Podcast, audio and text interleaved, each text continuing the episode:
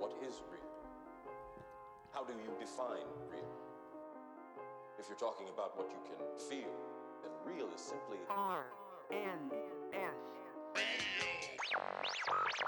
I still am embedded into the whole culture of it, so it's beyond just being a fan listening to the music. R N S. How do you define real? Necessary. Shit. Talk to him.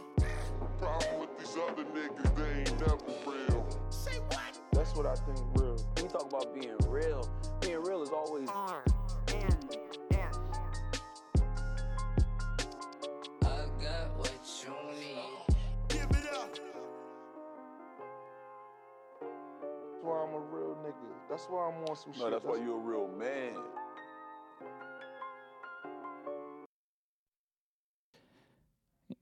All right, all right, all right. What's up, everybody? Welcome to another episode of R N S Radio Live on room service radio dot com. I am your host. My name is Nonski One, a k a. Rain Omega, the hostess with the mostest who's the brokest. Uh, with that being said, man, um, I'm excited, man. First of all, let me uh, preface by saying this. Um, it is February seventh. It's the first Sunday of Black History Month. For those of y'all who don't know, I mean, I personally celebrate Black History three hundred sixty-five days a year, but I figured it would be nice to uh, sort of do like a spotlight on Black creatives and Black artists to give y'all a chance to become familiar with some people that you may or may not have been introduced to before now. So uh, today, I have the pleasure of sitting down via Zoom all the way across the country from my hometown, Akron, Ohio, the three three oh. What up? Uh, with my homeboy, uh, Mister Smith, Kimani Smith, man. He's a dope lyricist. He's an M C. He's a conscious brother. Um, he's a teacher. I mean, like literally a teacher. He works with the youth, man. He's got a ton of stuff going on. Uh, I'm going to get him on the line right now. Um, but in the meantime, let's talk about a couple things that, um, you know, has been going on recently in uh, recent events. Um, so I guess I'll start by saying that I'm extremely grateful for this process. That just actually popped into my head, and I was thinking about all the stuff I've been going through in the last couple years.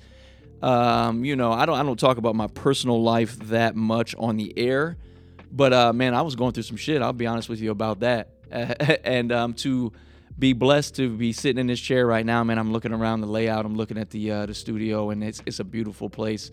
Uh, so I got to give my gratitude to the people who made this possible. So again, shout out to my producers, K Fly, uh, Miss Love, and Triv for um, giving me a place to do this thing and hopefully to bring these stories to y'all. Uh, I've been extremely blessed to live a long, prosperous life in the culture that I call hip-hop.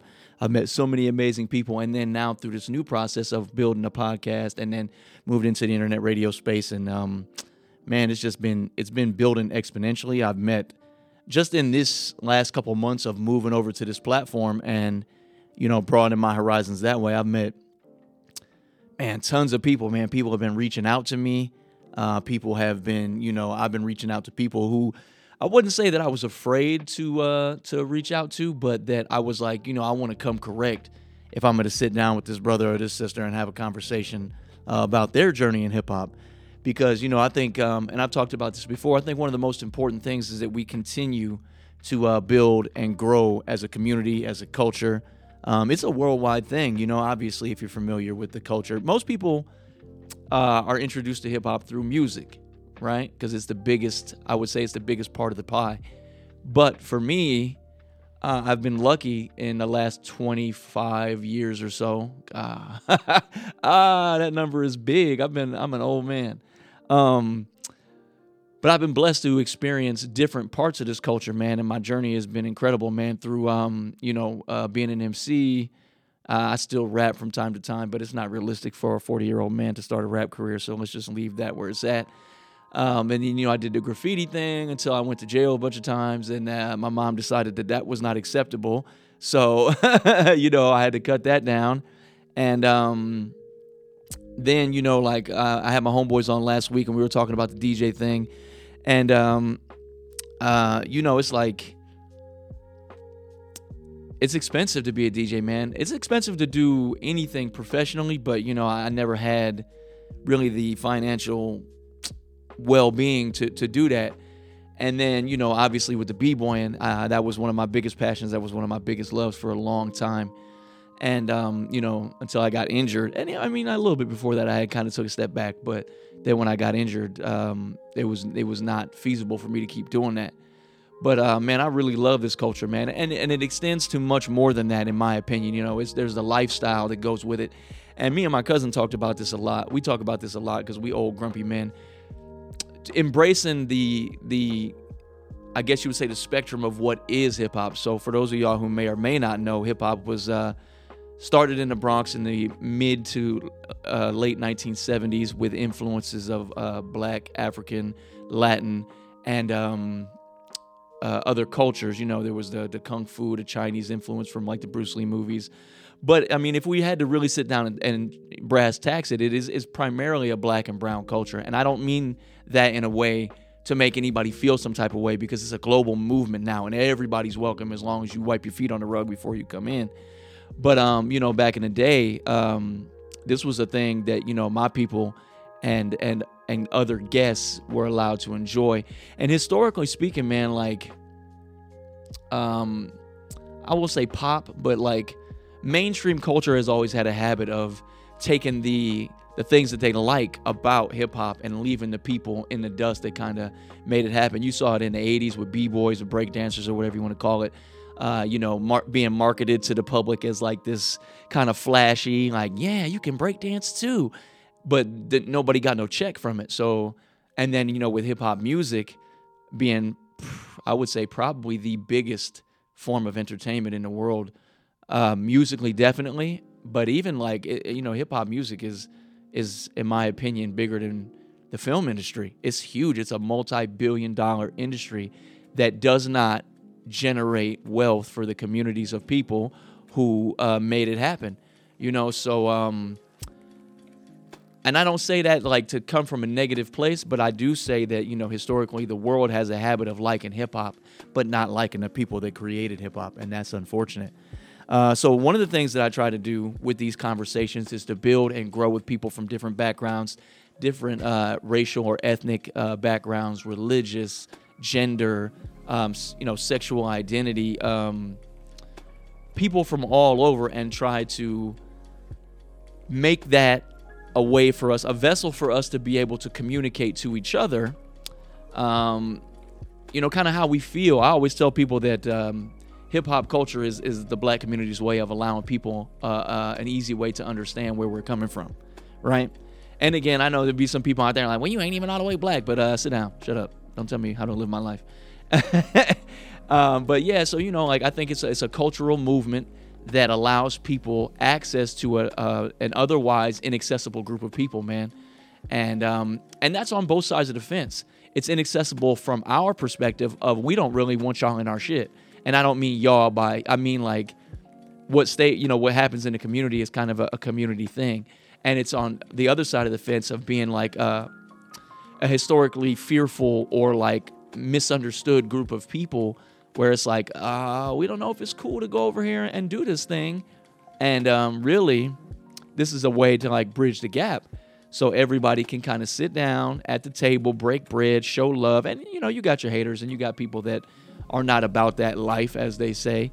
But I mean, really, this is a good opportunity, especially in this new generation where there's a lot of more open-minded artists, a lot more conversation, and definitely a lot more technical accessibility um, and ease, user-friendly ways to get your product or your art or your music to a global market for us to kind of like build a, a kind of like an arc, so to speak, of how we can, you know, excuse me, you know, grow together. But yeah, with that being said, man, um, I'm really grateful to be able to do this. I'm uh, I'm trying to do this on the fly. Like this technical thing is all new to me. So like every week I come in here and I'm like, is it gonna work? Or we're gonna be able to do the thing? And um, so, you know, just bear with me. Uh, like I said, I'm grateful to be able to do this process.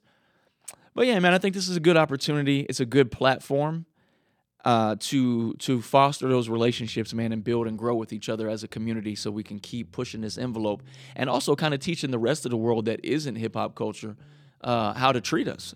You know what I mean? Like, we're going in, I, you know, we had the, the issue um, before where, you know, like the um, the Olympics is coming up. Uh, in twenty twenty-two, there's the Birmingham Games, which is going to be a, a, like a kind of like a prototype platform uh, where we can get down and do that. Um, so we have an opportunity to create a vessel to to put this thing into the world.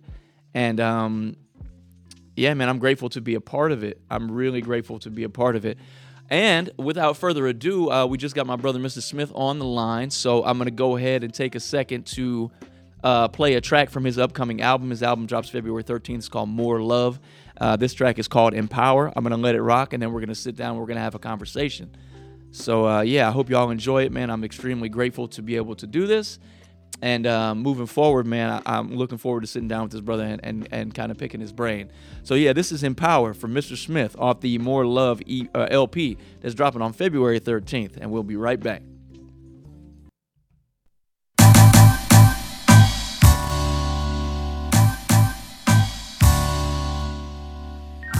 I stay with a story to tell. If it don't empower, then it's corny as hell. No misdeeds or felonies, I'm foreign to jail. I engage, students never say it's boring as hell. Aquarius, on water, I was born with a sail. Boss prevalent like I'm going to excel. No Nicky Van, still I'm going to excel. Give them quicksand, they like where you getting all of them pails. I analyzed all the things that simply caused me to fail. Now I'm on steel, ball steel harder than rails. Jumper cheesy, Velveeta along with the shells, throw the lob, send it down like LeBron on the trail. Can't compare apples to oranges, a Mac to Adele. I'm messed up, sit back, relax with your L. Hard bars anytime that I jot with a jail. Well, if it don't empower, then it's corny as hell. They say go to war, but I ain't going like I'm Cassius Clay. Government planned it to take the low and middle class away. Students is missing, I don't learn it cause ain't no class today. Elderly is average cause any day they could pass away. Keep my distance and stay out of the mix. Is it ironic that social distance is a six? Feet under, like underneath the dirt and the sticks. Keep a thought in the pot, watch how you stirring your grits. Like Reggie Miller, perfected the work of the wrist. Inference and determine the gist. As Uncle Herm and J R, they know that I'm sick. Can we go back to when lyrics was really legit? Dribb brought the wick, so I'm keeping it lit. I can do kindness, but Mister Smith killing with wit. I hung with styles, evidence I really could spit. Work ethic or grit, it ain't in me to quit. I stay with a story to tell. If it don't empower, then it's corny as hell.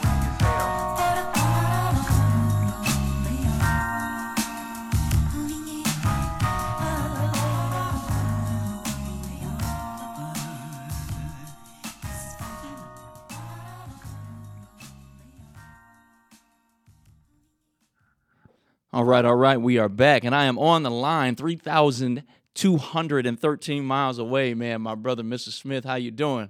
What's going on, brother? Can you hear me? Hold on, wait, we got some audio. Uh, yeah, just give us one second, but we got to get the audio lined up. But uh, yeah, man, this is this uh, this is a dope opportunity, man. I'm excited about this. We uh, hold on. It's all good. It's all good. Apologies for the technical uh, difficulties, y'all. Like I say, this is uh, this is a new process, so we're trying to get the um, get the Zoom thing cracking. Uh, but as soon as we get the sounds live, we will be dropping this interview, man. And um, yeah, I said three thousand two hundred thirteen miles because I was I'm, I was born and raised in Akron, and I drove to Las Vegas October eleventh, two thousand and four. So I know exactly how long of a drive it is. That's uh, That's a bit of useless information for y'all from my travels around the world. So, um, yeah, let's see what's up with the uh, with the sound.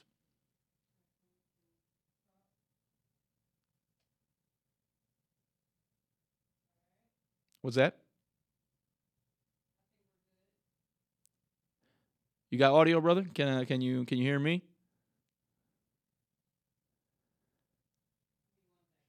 Uh, no worries, no worries.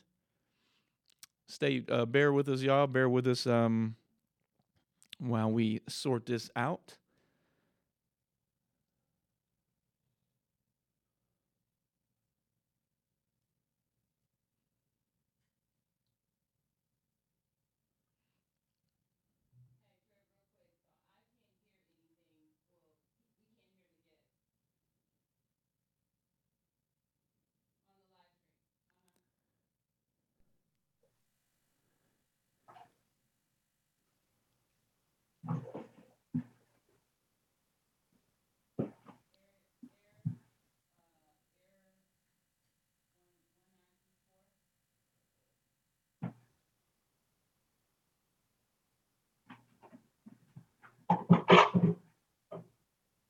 hear something.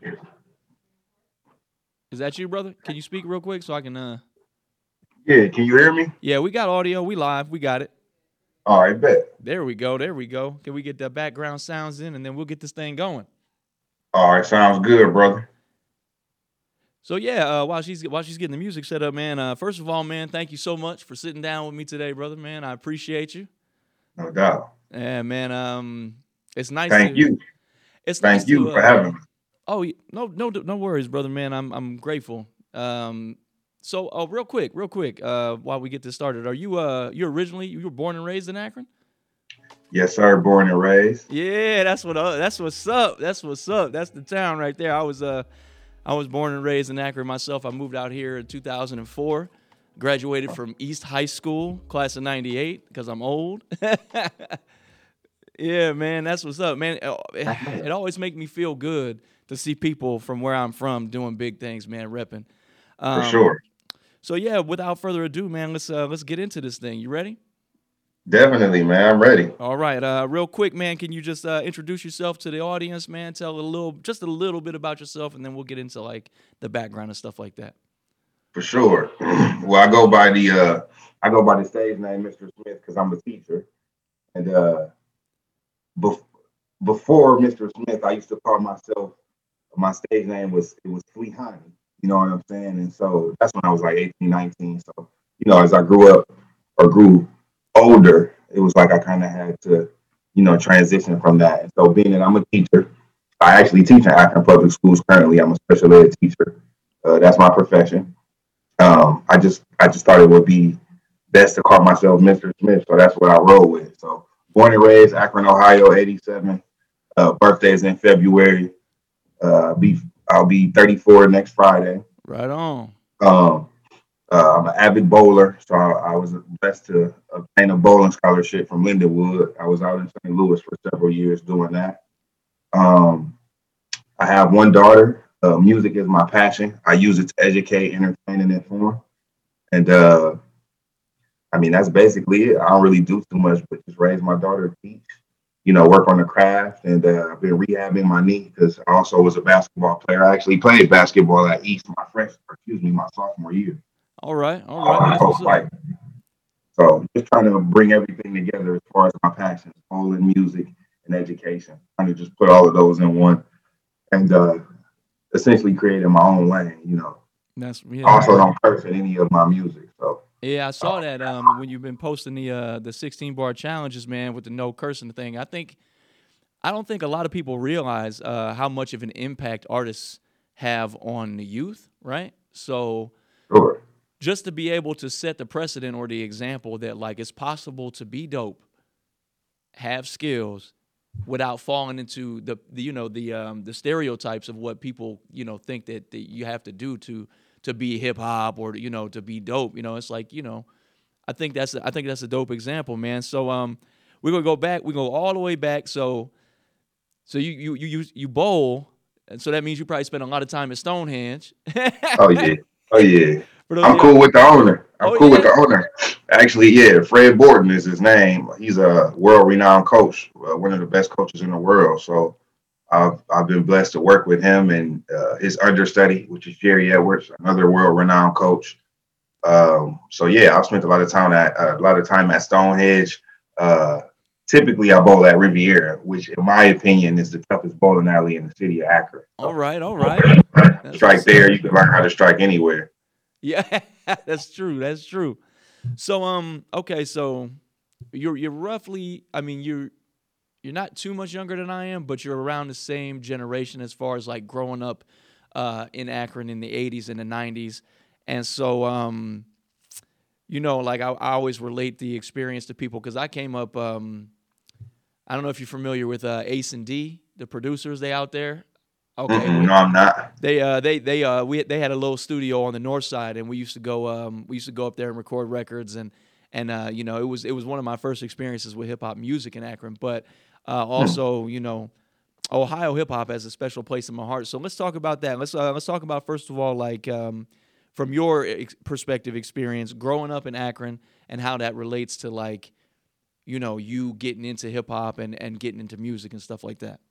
Right. I just think a lot of people here listen to a little bit of everything. So, like, I have an older brother and sister, and, you know, they listen from the, uh, obviously, like, the No Limit, the Cash Monies, but they also listen to, like, the Seabos and the Brother Lynch's and the Brats. And, I mean, I think I think, I think people here are just very well-rounded music-wise. It's not just one one genre or, or uh, just well-rounded, man. Listen to a little bit of everything. So, Um, as far as like the hip hop, I feel like my best friend, uh, my best friend Brian, he kind of introduced me to like Ninth Wonder and the Little Brothers and, you know, like the Jay Dilla. And so, like, once I heard that stuff, I'm like, man, like, this is incredible, you know. And I've been a fan since. So I just think growing up, though, just hearing everything from my siblings allowed me to like pr- pretty be. to be well-rounded for the most part, uh, as far as music, not just, you know, one specific uh, artist, uh, just a lot of artists. So. Yeah, definitely. I mean, it was, it was kind of the same for me. Like, I, I mean, you know, we, we listened to like, um, I had some homeboys that were really into West Coast, you know, like Tupac and, and, uh, you know, the Bay Area, Seabo, Selly Cell, Sure. Uh, you know, like Rick, uh, Richie Rich, that kind of stuff, E forty and them. And then yeah. I, and then when I moved, I, I transitioned. I, I used to went, I used to go to Ellet schools, and then I got kicked okay. out in my sophomore year because I was a wild kid. But then I went to East, and I met some some homeboys over there, and they were listening to like Wu-Tang and and then okay. like a lot of East Coast hip hop. And so that was kind of like the change, the formative years.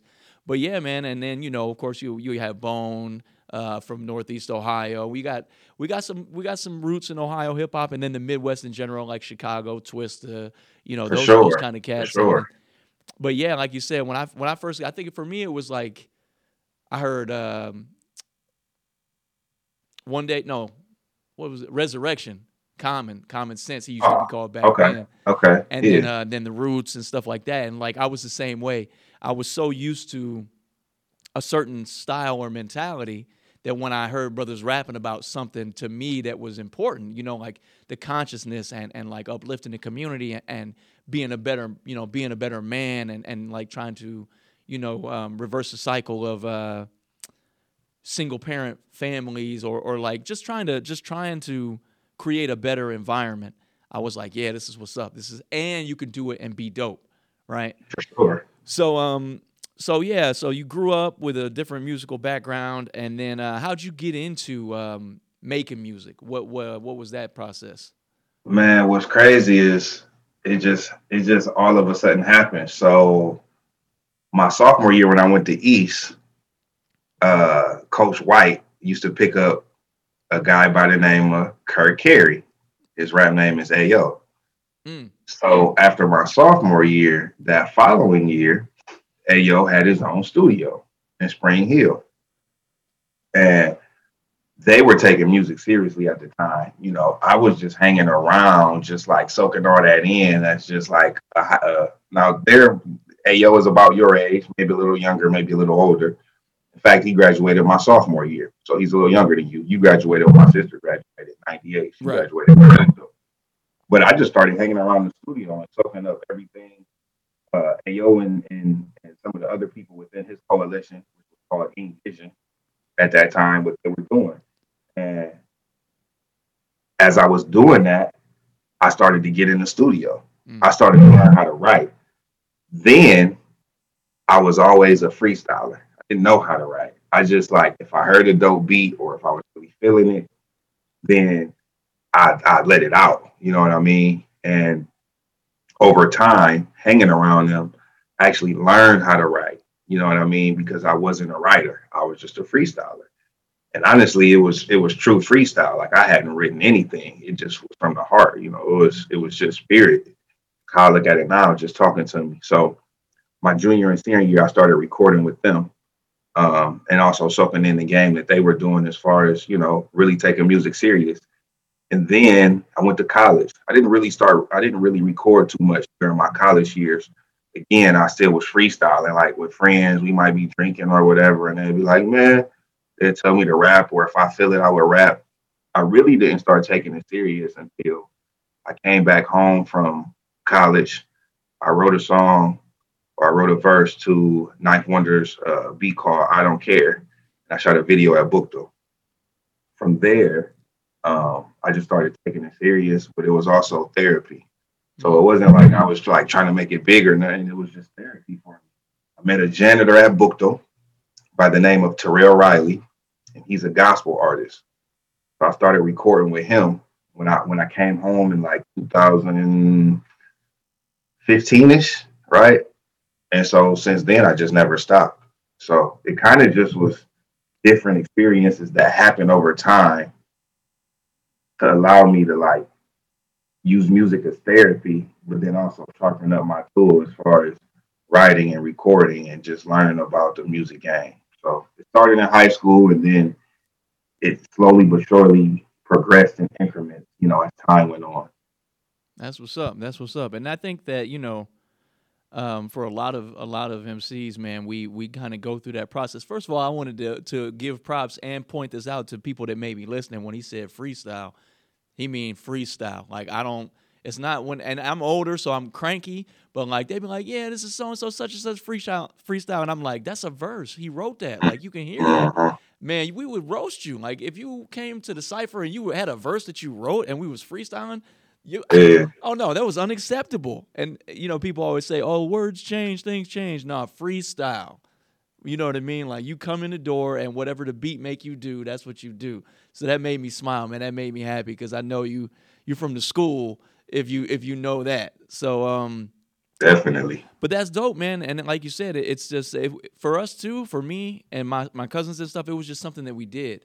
We, I mean, we was like a rap group, but, you know, like we we would just go places and rap. We would go downtown uh, High Street when the library okay. used to be down there, or bef- the old library. Before yeah, yeah, yeah. The new one.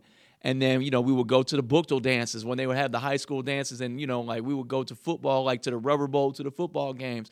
We would just cypher everywhere. Like if, if it was somebody rapping, we was rapping. I remember they used to have these little parties over there on, um, what street was Goldie's on? Do you remember Goldie's skating rink?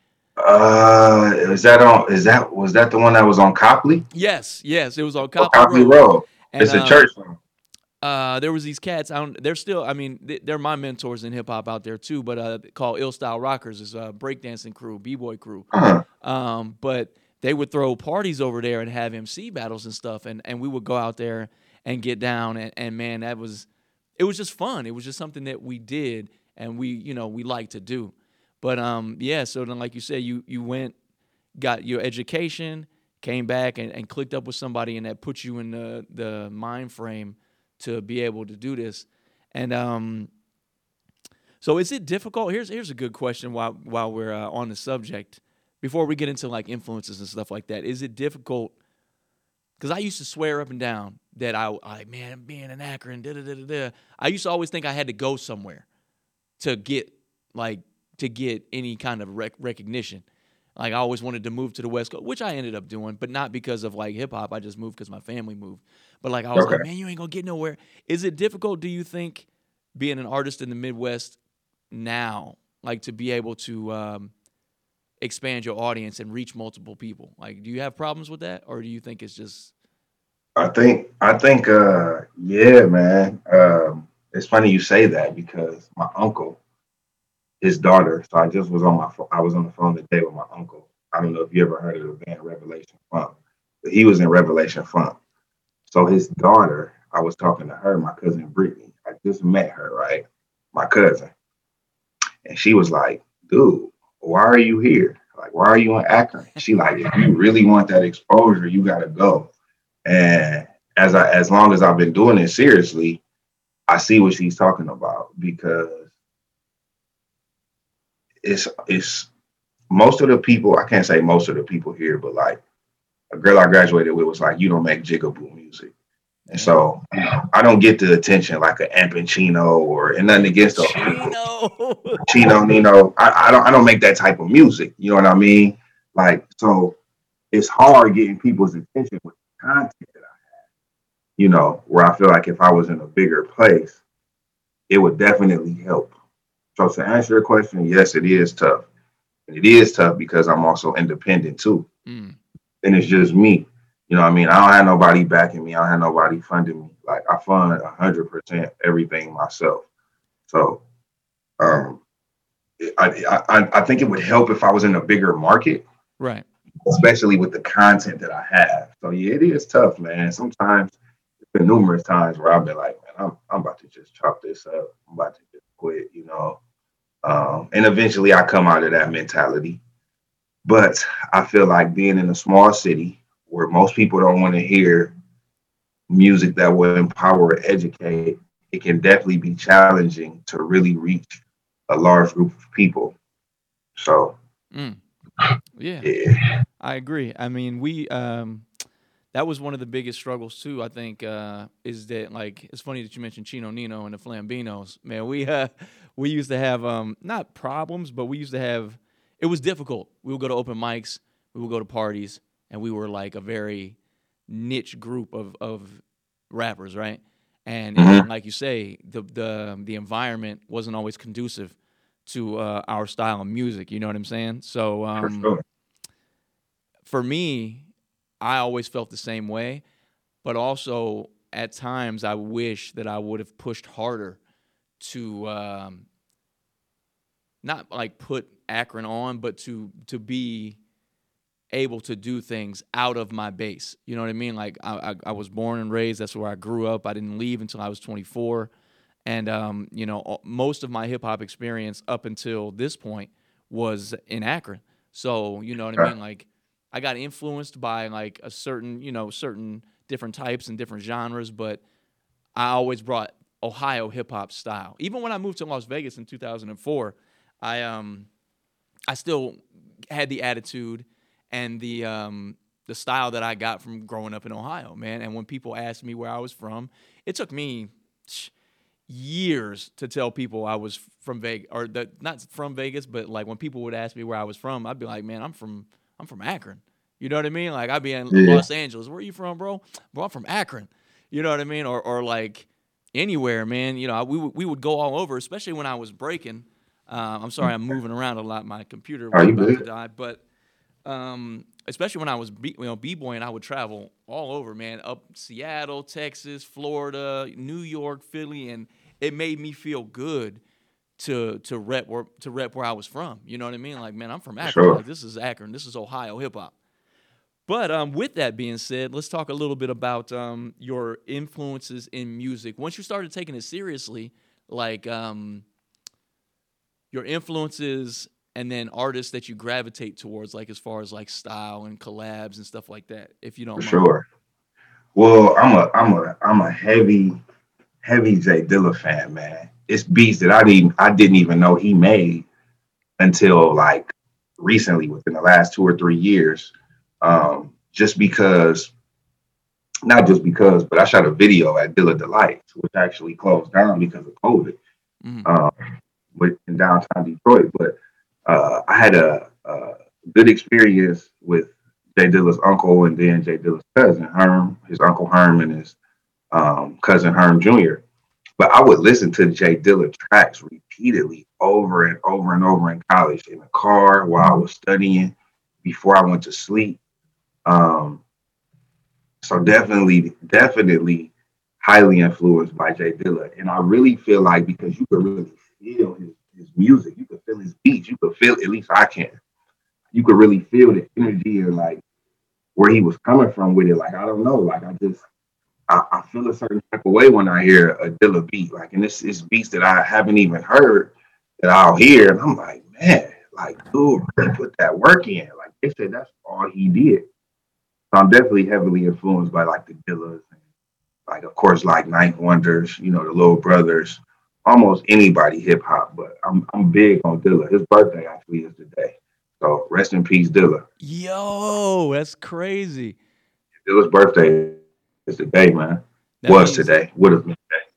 So Dilla and uh, also another legendary producer, Nujabe's Jun Seiba, one of the Japanese artists. You know, they share I, a birthday. How crazy is that, man? I just seen it on one of my friend's pages. He did a, a Dilla freestyle to a beat. Uh, at least on the radio, so I don't know if it was a true freestyle. It sounded like he wrote it, right? But it was so dope.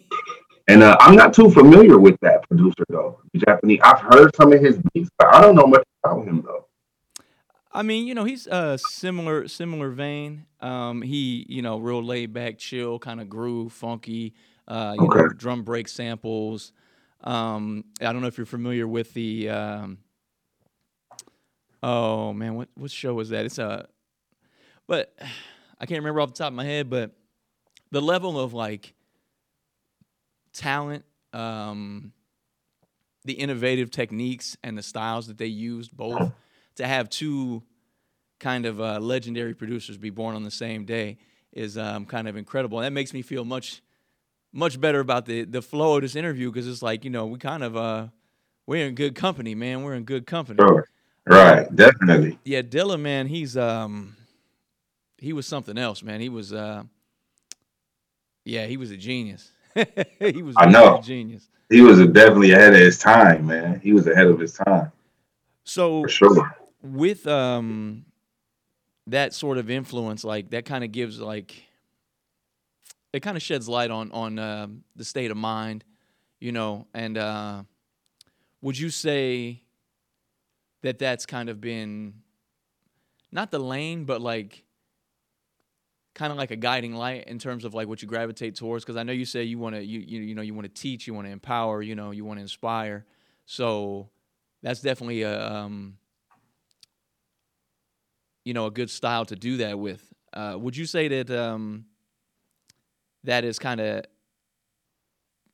not carved out a path? Okay, what I'm trying to think about. I lost my train of thought because I was doing all this this fumbling over. But would you say that that's kind of like giving you direction in terms of like, you know, like when you find something that's kind of like, I like the way this feels. I like the energy of this. And uh, yeah. I want to, I want to, I want to not like copy it, but like create my own, make somebody feel the way this made me feel movement. For sure. Yeah. I, I would say yes, man. I would say like, if you, if you were to listen to my catalog, it's funny, this female, I don't know. She listened to my music and she responded back and she said, I sound like a Common. Or like a conscious rapper. She might not even say a Common. She said a conscious rapper rapping over trap beats. And I'm like, dang, that's the perception that I have. Not that it's a bad thing, but I feel like I sound better over beats like that have that soul, that have, that have that sample in them. Not that I can't rap or don't feel trap beats, because the song I remade a Dilla track, mm. and, it, and it has a trap sound. But I feel like after doing this for, you know, four or five years now, I feel like my lane is more so a Dilla type style. Not that I would completely refrain from like type, type beats, um, because one of my producers, I mean, he could do whatever, you know what I mean? But if you listen to my catalog, you'll actually hear a balance of both. Yeah. My first album, the Support E P, was produced by one of my friends I played wobble with. If you're familiar with West Akron Baseball League, yeah, yeah, yeah. All those are boom bat beats. Then after that, I dropped Ladies Lyrics and Music Music of Motivation Volume One and Two, and that's like a combination of everything. It's like a combination of soul, combination of trap, combination of hip hop, you know, a little bit of everything. And so now I'm like, dang. Even my engineer now, he like, man, he like, I sound good over the beats that my album, my, my current album, or my album that's about to drop sounds on. So I think that's the lane that I need to stay in. Not that I wouldn't rap over trap beats, but I feel like that is, that's what's best for me. You know what I mean? Right. Um, so I think I'm going to stick more so to that type of sound, if that makes sense, you know? Yeah, I mean, not, I mean, I want to talk about the project, the album as a whole, uh, on the next segment after we play these next couple tracks. But the ones that I listened to, the ones you sent me, I mean, I played "Awesome" uh, featuring November Williams. Shout out to her, man. She's real dope. I like. I, well, I mean, I know you sent me the link to her page, but I had been listening to her sound from through you because I know y'all had collabed before. Um, mm-hmm. So, but um. That, and then, you know, the Empower joint that we just played, and then a little bit later we're going to play uh, Sky High. I'm going to close out with that. It's a real, man, it's a real peaceful, like, it's just kind of just my dude, like, you smoke a bunch of that. Yeah, you know what I'm saying? Like, it's a real laid you know back I mean? vibe, man. And yeah. um, it's a good feeling, man. It's a good, because everything right now is so A D D. Everything is so, like, you know, obviously you got fifteen seconds on your story. You got a minute on your on your, on your timeline. You got, you know, ch- ch- ch- ch- all over the place, man. And it's like, it's nice to to have a vibe in in, a, in an album that you can just kind of sit back and be like, I'm gonna play this all the way through. Mm-hmm. It's gonna be, it's gonna be, you know, it's gonna, it's gonna keep you in that that wavelength of just peace, you know, and serenity. And then like you get to hear, you know, like when you tune into the lyrics, you're like, oh, okay, you know, it's like um, not subliminal messaging, but kind of in a way, because you know, a lot of times people just, most people consume things at first as a whole. So they hear the whole project, they hear the beats, they hear the the tone of voice, they hear the, the way that it sounds, the vibe, the way it makes them feel. And then like upon replay after replay, they go back and, they, they, you know, depending on what might be going on in their life, they get, you know, something will jump out to them like, oh, dang, he said, that's right, man, I was just going through that. So, you know, it's it's nice to have identifiable music that's also real, real smooth and well well produced, man, like the production value. It's it's a, it's a beacon for people as independent artists to be like, you can make quality sounding music that sounds how you want it to sound, man. So, man, I'm looking forward to the album as a whole. Um, but one more thing I wanted to touch on before we go to our next break is uh, let's talk about being a teacher in multiple senses of the word, but also being like an actual teacher. I got a homeboy from one of uh, my, my dance crew out here that uh, he's a math teacher, but he's like the cool teacher because he break dances and, you know, he's like a younger dude. So let's talk about that, like, um, you know, th- how it feels to be a teacher, but also being somebody that the kids can identify with, look up to, relate to, and being like, there's a positive role model in my life who also, like you said, if it don't empower, is corny as hell, but he not corny. He's a, he's making me feel like I can be cool without falling into these these uh, preconceived notions and traps that are set in society for certain groups of individuals. You know, let's let's go over that a little bit. Man, it's just overall dope. So, you know, I had a student send me a message. Let's see, I'm trying to think when he graduated. I, I can't say his name. I could because he's no longer a student. But I guess his name was Chris. I, I don't even know his last name, right? But Chris sent me a message from the I Don't Care song that I shot at Bukto. And it was just so dope how he made this connection. He was like, man, Mister Smith, when you said, uh, what did I say? I said, uh, get your education as Burger King over his hard labor. And then he expanded on it. Get your education as Burger King over his hard labor. He like, man, Mister Smith, like, that's so real, man, because I, I saved the message. I don't think I have it any longer, but it was so dope that after he graduated, that he made the connection. Um, of he understands the value of education and kind of how our world is as far as trying to get a good job. You know what I mean? Mm-hmm. And I think something that I think that all educators can relate to is that we teach students and we we want them to get something in, in our time. You know what I'm saying? And there's students who are going to get it. All of them are going to get it in their own time, whether it's during high school, whether it's after high school. So I would say what's dope to me is students being able to make connections regardless of whenever they make them. You know what I mean? Right. Um, oh, the awesome song. The awesome song, I played it, excuse me, for some students shortly after it dropped. And I asked them like different questions. I created a graphic organizer mm. and the information that they that they put within it. I might still have, I, I know I still have some pictures of it. But one, they understood the lyrics. They said it made them feel crazy good. You know what I mean? Beat wise and just the vibe of it. So I, I felt good because some of my music prior to that, like the Dilla song, I played it for students. It's not that they didn't say it was tight, you know what I mean? And, and, and that's not what I care about, but they didn't really understand it. You know what I mean? Now students are actually like my newer music, like they, they're understanding it, they're relating to it. You know, times have changed. So I think it's just tight that it's cool. It, it's, it's awesome to use music to educate students because that is what gets their attention. This curriculum, our curriculum, the curriculum is trash. I I mean, you know, curriculum is trash. They're not interested in it. They don't know why, why they need to learn it. And even when you tell them and you try to make it applicable to today, they still don't want to learn it. You know what I mean? But when you can use stuff that gets their attention, like music, and this is something I'm going to try to work on, is like developing some type of music program. You know what I mean? It might be tough to do during COVID, but students will learn from music and things that relate to them. And so it's just awesome that students are relating to my music and, and, and let me know that, man, Mister Smith, that song felt good. Like that beat was fresh air. When you said this, I was like, man, I felt this way. Um, and then also, uh, you know, being a Black educator, because it's not too many of us in the, in the school uh, building that are that that look like me. You know what I mean? It's just a very selective few.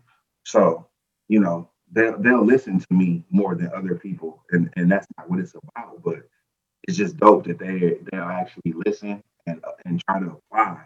You know what I mean? Like, because I've been in their shoes. Like, man, I sat in the same desk you sat at. I graduated from Bukto in oh five. You know what I mean? It wasn't all ago that I was in these same seats. I mean, despite COVID, right? Because we're teaching virtually. Right. But, um, it's just dope that I can not only empower through music, but I can also empower the same students who live in the same city, in the same community that I lived in. You know what I mean? Because I do understand uh, a lot of the things that they are going through where other teachers don't. And it's hard for them to understand some of the things that our students go through, right, regardless of uh, their ethnicity. Like it's, it's Black teachers who can relate to students, it's white teachers that can relate to students. And then it's Black teachers who can't, and it's white teachers who can't. So it ain't even about, um, not about color as far as relating to these kids, man. They just need love, real talk. They just need love, and they can feel if somebody really loves them or and if somebody really don't, you know?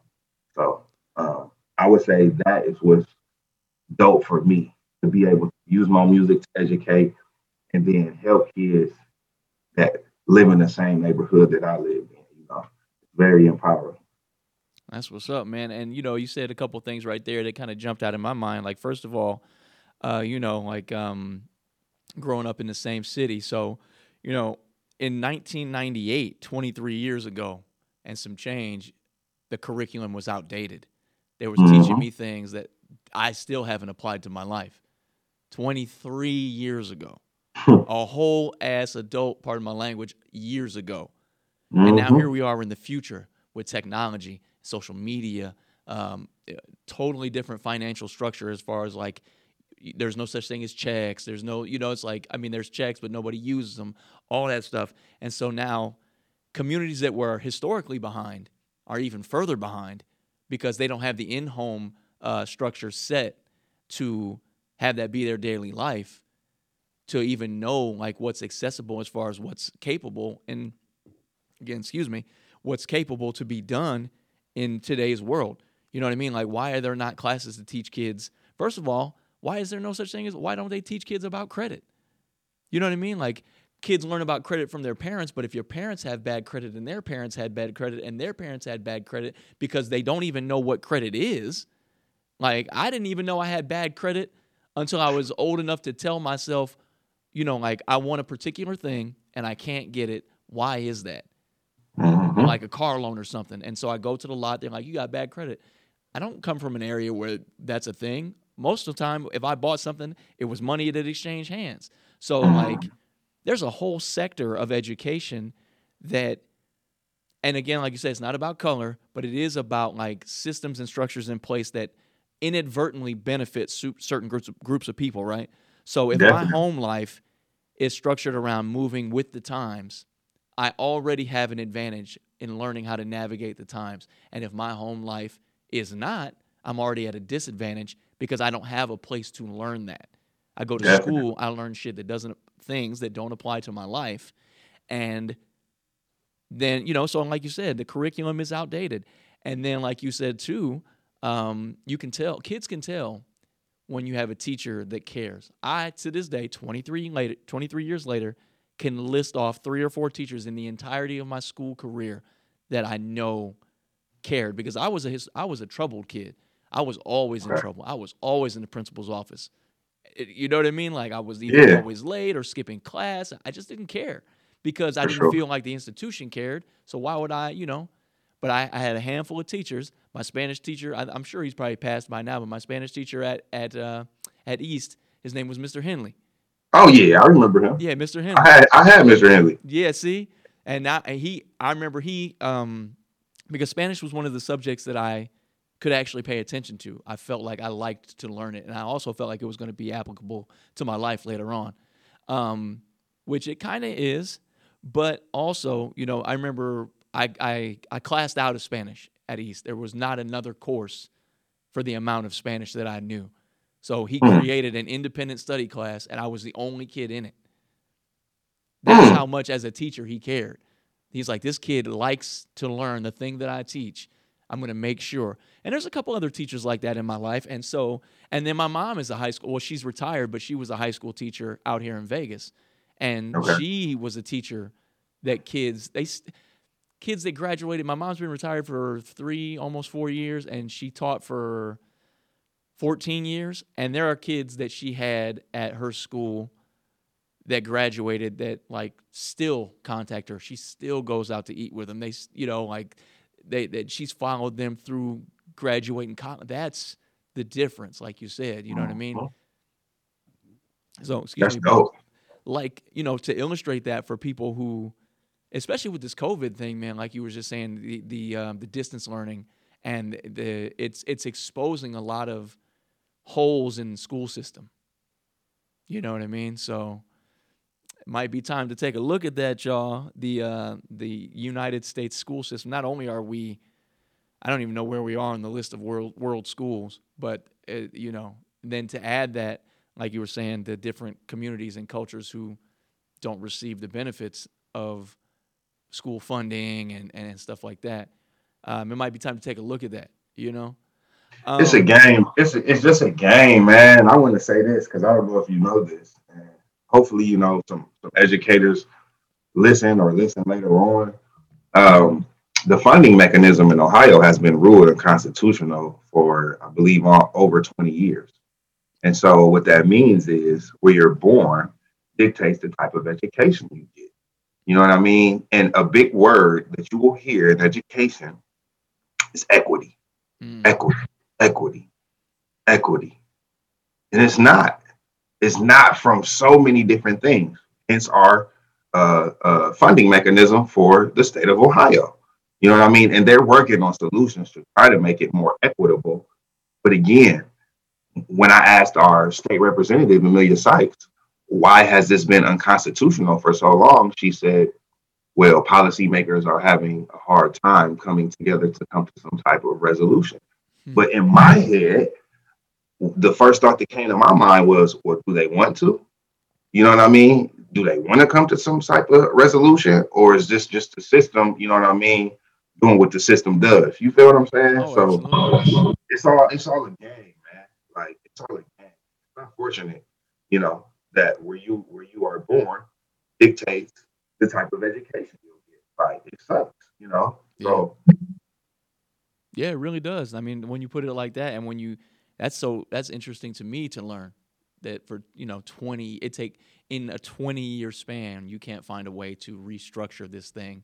And for a lot of people, it's because it doesn't, um, it doesn't affect their lives. Like you said, there are teachers, you know, like if I, if I teach at, um, if I teach at Bukto, or if I teach at East, or if I teach at North, I don't know how the school districts are now, but like from my time frame, if I taught at North High School and I jumped in my car and I drove all the way up West Market, past Fairlawn, up into, you know, Ridgefield and stuff like that, and then I'm in an area where, like, I don't see many of the people that I teach on a daily basis. And so, and then to move up into the administrative aspect of schools, they definitely are not on a one-on-one, hand-to-hand basis with the people that are suffering from their policy. So like like you said, they just, it's like, man, we'll get around to it. But my kids are straight. My kids go to, you know, pardon my, my kids go to uh, Hoban. They're good, or, or or something along those lines, you know? No, that's exactly how it is too, brother. That's exactly how it is. You know, we got a lot of, we have a lot of uh, teachers and a lot of admin, just people in general who um, may have went to Akron Public Schools, potentially even live, live in the district. And, oh yeah, my kids go to Hoban. you know what I mean, you're admin at, at, at Bukto. I'm just using that as an example. That's not necessarily so, at least to my knowledge, but but that exact example. But yes, it is like that. You know what I mean? So it's like, dang, you know, and I'm not judging, you know, because, for example, like my brother, his my brother also teaches at Bukto, mm. you know, but his kids go to uh, a private school. You know what I mean? They don't they don't go to the district. And to be honest with you, um, My daughter, well, my daughter also goes to a private school. Now, our situations are a little different to where he's married and he has say in where, uh, you know, his children, his offspring go, offsprings. I don't even like using children. Um, if you, if you, you know, I did an album on child support, so I know children mean corporations. Oh, offspring is a better word to use in case people didn't know.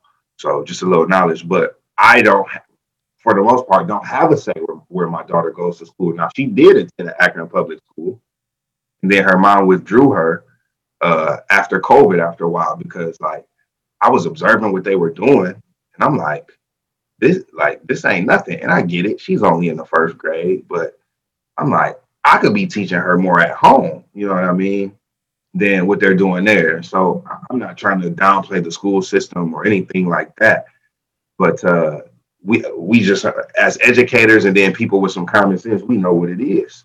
You know what I mean? And I'm talking about my brother and I. So, yeah. you know, it's unfortunate it, ha- it has to be that way. But, you know, at the end of the day, that's kind of what it is. Now, I was a product of all Akron public schools, uh, except my seventh grade year. I went to Arlington Christian Academy. Oh, I remember. Yeah. Before that, though, I went I, I went to Rankin. I went to Fairline. I went to Firestone. I went to East and I went to Bukto. You know what I mean? And I went to Perkins. Perkins.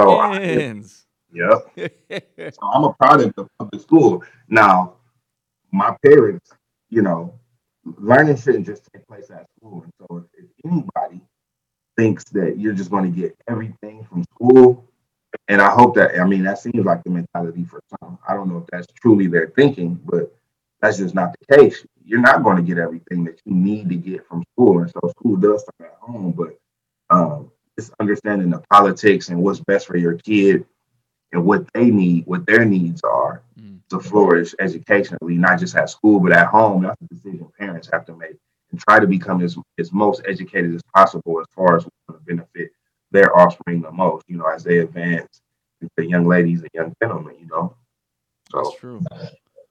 Yeah, it's kind of, I mean, it was similar for me, too. Like I say, my mom, uh, she didn't get into teaching until later in life, but she always wanted to be a teacher, and she always made sure um, that I was on my, even, because I was always underperforming in school because of my, you know, I had A D D, I was, okay. I had whatever issues I had. But when it came down to, when it was test time, I did fine. Because mm. even in not paying attention, I got the information. Because that, mm. you know, as a learning, that's my learning style. I'm a listening learner. Um, okay. But she always made sure that when I was at home, we were focused on educational things. You know what I mean? So it's just, and then, you know, other things that aren't taught in schools too, like, you know, social etiquette and things like that. My mom made sure that she brought me up in a way that she thought was acceptable. And um, for the most part, it's, it's paid off pretty well, you know? Um, but in the same token, like you said, um, it's almost like if I work at Burger King, I'm not going to eat Burger King because I know what goes on in the grill at Burger King, you know? Uh-huh. So it's, yeah. you know, it's like, but for me too, you know, I started off in Talmadge schools. Uh, then I went to um, Ellett schools. And then I went to, I'm sorry, I went from Talmadge to East to Ellett to East. Uh-huh. And I graduated okay. from East District, but, um, or from East, you know, East Cities or whatever. I don't know what they call it. Community right. Learning East, Center. East High School. Yeah, right. Yeah. It's, it's East C L C now. It's That's, a community learning center. It's so crazy to me. It's a community yeah. learning center. But yeah. so I, I, I bounced around the city too. And then, you know, um, but even still, if it weren't for supplemental education, like I was in a, I don't know if it's still running. I was in a pre-college program called um, Upward Bound and mm-hmm. Driving it Excellence Program. Okay. Yeah. yeah. yeah. Shout out to um, Lothardus Goggins uh, was one of my mentors. I don't know if he'll ever hear this, man, but that's something that in, in my adult life I had to to reconcile, like positive male role models that, again, like yourself. For, so for somebody like me, the, the brothers that were uh, higher up in the, you know, Strive Towards Excellence program and Upward Bound, those were my role models because my dad wasn't around. My dad was Him and my mom were not on good terms. And that okay. was their thing, and I had to sort that out later on in my life. Because, you know, when you're a kid, when the parent that you're with primarily dictates mm-hmm. how you feel about the other parent. I had to learn my dad on my own time. And we didn't get along once I learned him, so, you know, it was confirmation of the truth. But that's not always the case. And, uh, right. you know, like I, like you said, going through the support system and all this stuff, I remember, like, going to court and, and the legal crap and family counseling and all this stuff. And, and um, but, yeah, saying that to say that I should have – I didn't realize how important it was to embrace positive role models, uh, male role models, until this stage in my life. So that's okay. something that I really appreciated that um, – I don't even, again, like, there's so many people that I, I, I deal with uh, in this process, like, through Instagram and, like, you know, social media, that I don't even know how I got introduced to them. Like, I don't even know how I came across your stuff, but I know I've been following you for probably about two years now. And I don't even remember either, bro. So, but then when I when I started to pay more attention and I started to see your community work, your youth outreach, all the different stuff, the message and the music, I was like, yeah, this is the type of dude that that I can I can get behind his movement, man. And so to be sitting here now is um is is such a blessing to me. But with that being said, uh, I want to take a quick break and uh, play a couple okay. more songs. I actually snagged um a, a track from your uh, your boy G Black, Geronimo Black, uh, called "Dominate." I want to play that real quick, and uh, hopefully I'll, I'll be able to sit down and talk to him here soon. So uh, yeah, everybody, real quick, we're gonna take a musical break. I'm gonna play a song uh, from a cat. His name is Geronimo Black. The song is called "Dominate." The vibe is heavy. I mean, the beats are slamming, and um. And then uh, I'm going to play one more track from my boy uh, Chody. But uh, I'll, okay. I'll drop that information for y'all when we come back. So this is Dominate by G Black, and we'll be back in just a second.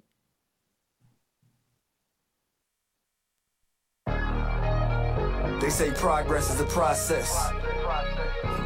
It's a marathon, not a sprint. That's why I keep my arms outstretched. Defy the odds, we know where to place our bets. You think you've seen it all when we ain't even at our best. There's so much left. When I come through, you know where I came from. Same city that my nigga King James from. Same mind, stay overthrow the great ones. Take the pie, bust it down with my day ones. Brought nothing to the table, better take none. Know it's going down off top like take one. Nigga think I'm finna break, better take one. High nigga tryna beat me when the race done. This shit was written, I was meant to be this gift to describe. And what I envision supplied by the most high. My drive is my conviction. Circumstances I witness and live, you my persistence. Ducking these sucking niggas, I pick them up from a distance. Pray you pick you a winner, secure you a chicken dinner. It's hard niggas, I'm here starving to pizza, man don't deliver. Still I won't let that hinder, stopping for no defender. Praying keeping me centered, I'm playing to be remembered. I came to dominate, watch how I dominate. They tryna replicate the way I operate, no not today, no. I came to dominate, watch how I dominate. Count, concentrate, dominate, dominate. They busy playing when I drop, then I flop, then I fall off. Huh. Nah nigga, that's what y'all are. I'm on my job, hit the clock, never call off. Huh. Y'all niggas got it all wrong. These niggas sick on my tip, better fall off. Pause. Is it really what that y'all want? Nah, I'ma let you niggas fall back, or I'ma take the winners y'all lost. The only L that I hold is roll, nigga. I'm old, this guy, cause work I put in the time that I devote. Dedicated myself to the grind, body and soul. And you don't know the half, so the pie I want it whole. Divided up with the team for the time that we was low, multiplied by all the niggas denying that we would blow. Cause y'all would keep me whole with my energy getting low. Reppin' at every show, keep letting these niggas know. I came to dominate, watch how I dominate. They tryna replicate the way I operate, no, not today, no. I came to dominate, watch how I dominate. Dominate, concentrate, dominate, dominate. When I come through, you know where I came from. I'm on my job, hit the clock, never call off. High nigga tryna beat me when the race done. I'ma take the winners, y'all lost. Y'all lost, y'all lost, y'all lost. I came to dominate, watch how I dominate. They tryna replicate the way I operate, no, not today. I came to dominate, watch how I dominate. Dominate, concentrate, dominate, dominate.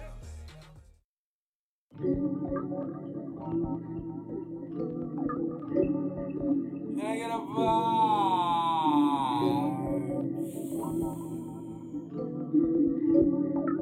Can I get a vibe?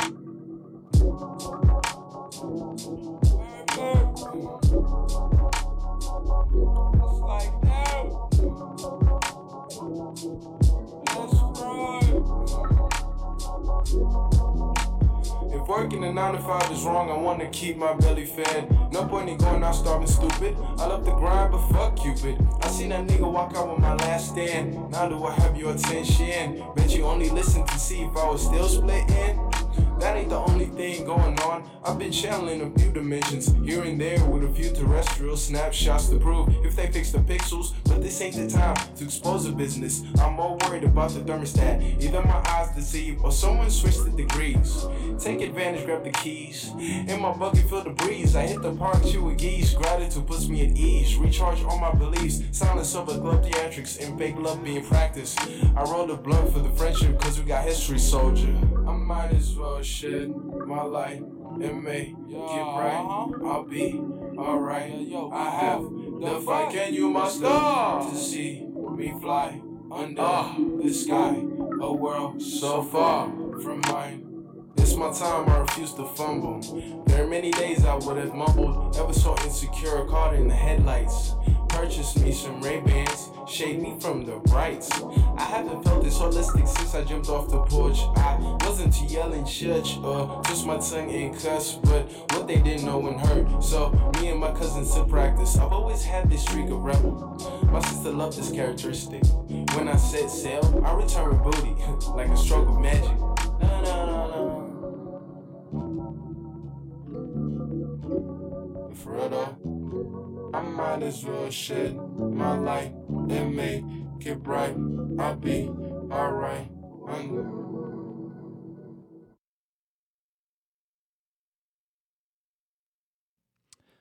All right, we're back. So, uh, with that being said, like I said, that was Dominate by Geronimo Black and Light by my young brother, Chody, who was actually uh, the younger brother of a good friend of mine. I worked with a, on a couple projects, man, and he had uh, put out some new music, so... Uh, I'm really grateful for the opportunity to showcase music, man, from people that I respect, and most of it's been dope, ninety-two point five percent dope. And again, I know that art is subjective, and I definitely don't try to put expectations on people's music. I'm just happy to be able to share in the experience. So uh, we're back. Um, Mister Smith, we got to talk about the project, man. We got to talk about the album, because uh, that's sure. next week. So, um, man, it's around the corner. Yeah, so you dropping it on your birthday, huh? Dropped it on, on my thirty-fourth birthday. Yes, sir, at midnight. There it is. There it is. Um, so the album is called More Love. It's spelled M O O R for those of y'all who are not familiar with the term more. Um, so, yeah, man, uh, can you give me a little insight into the vision behind the project, um, you know, the process, man? Just walk me down. Just tell me what it's about and uh, let the, let the audience know what they should be in expecting.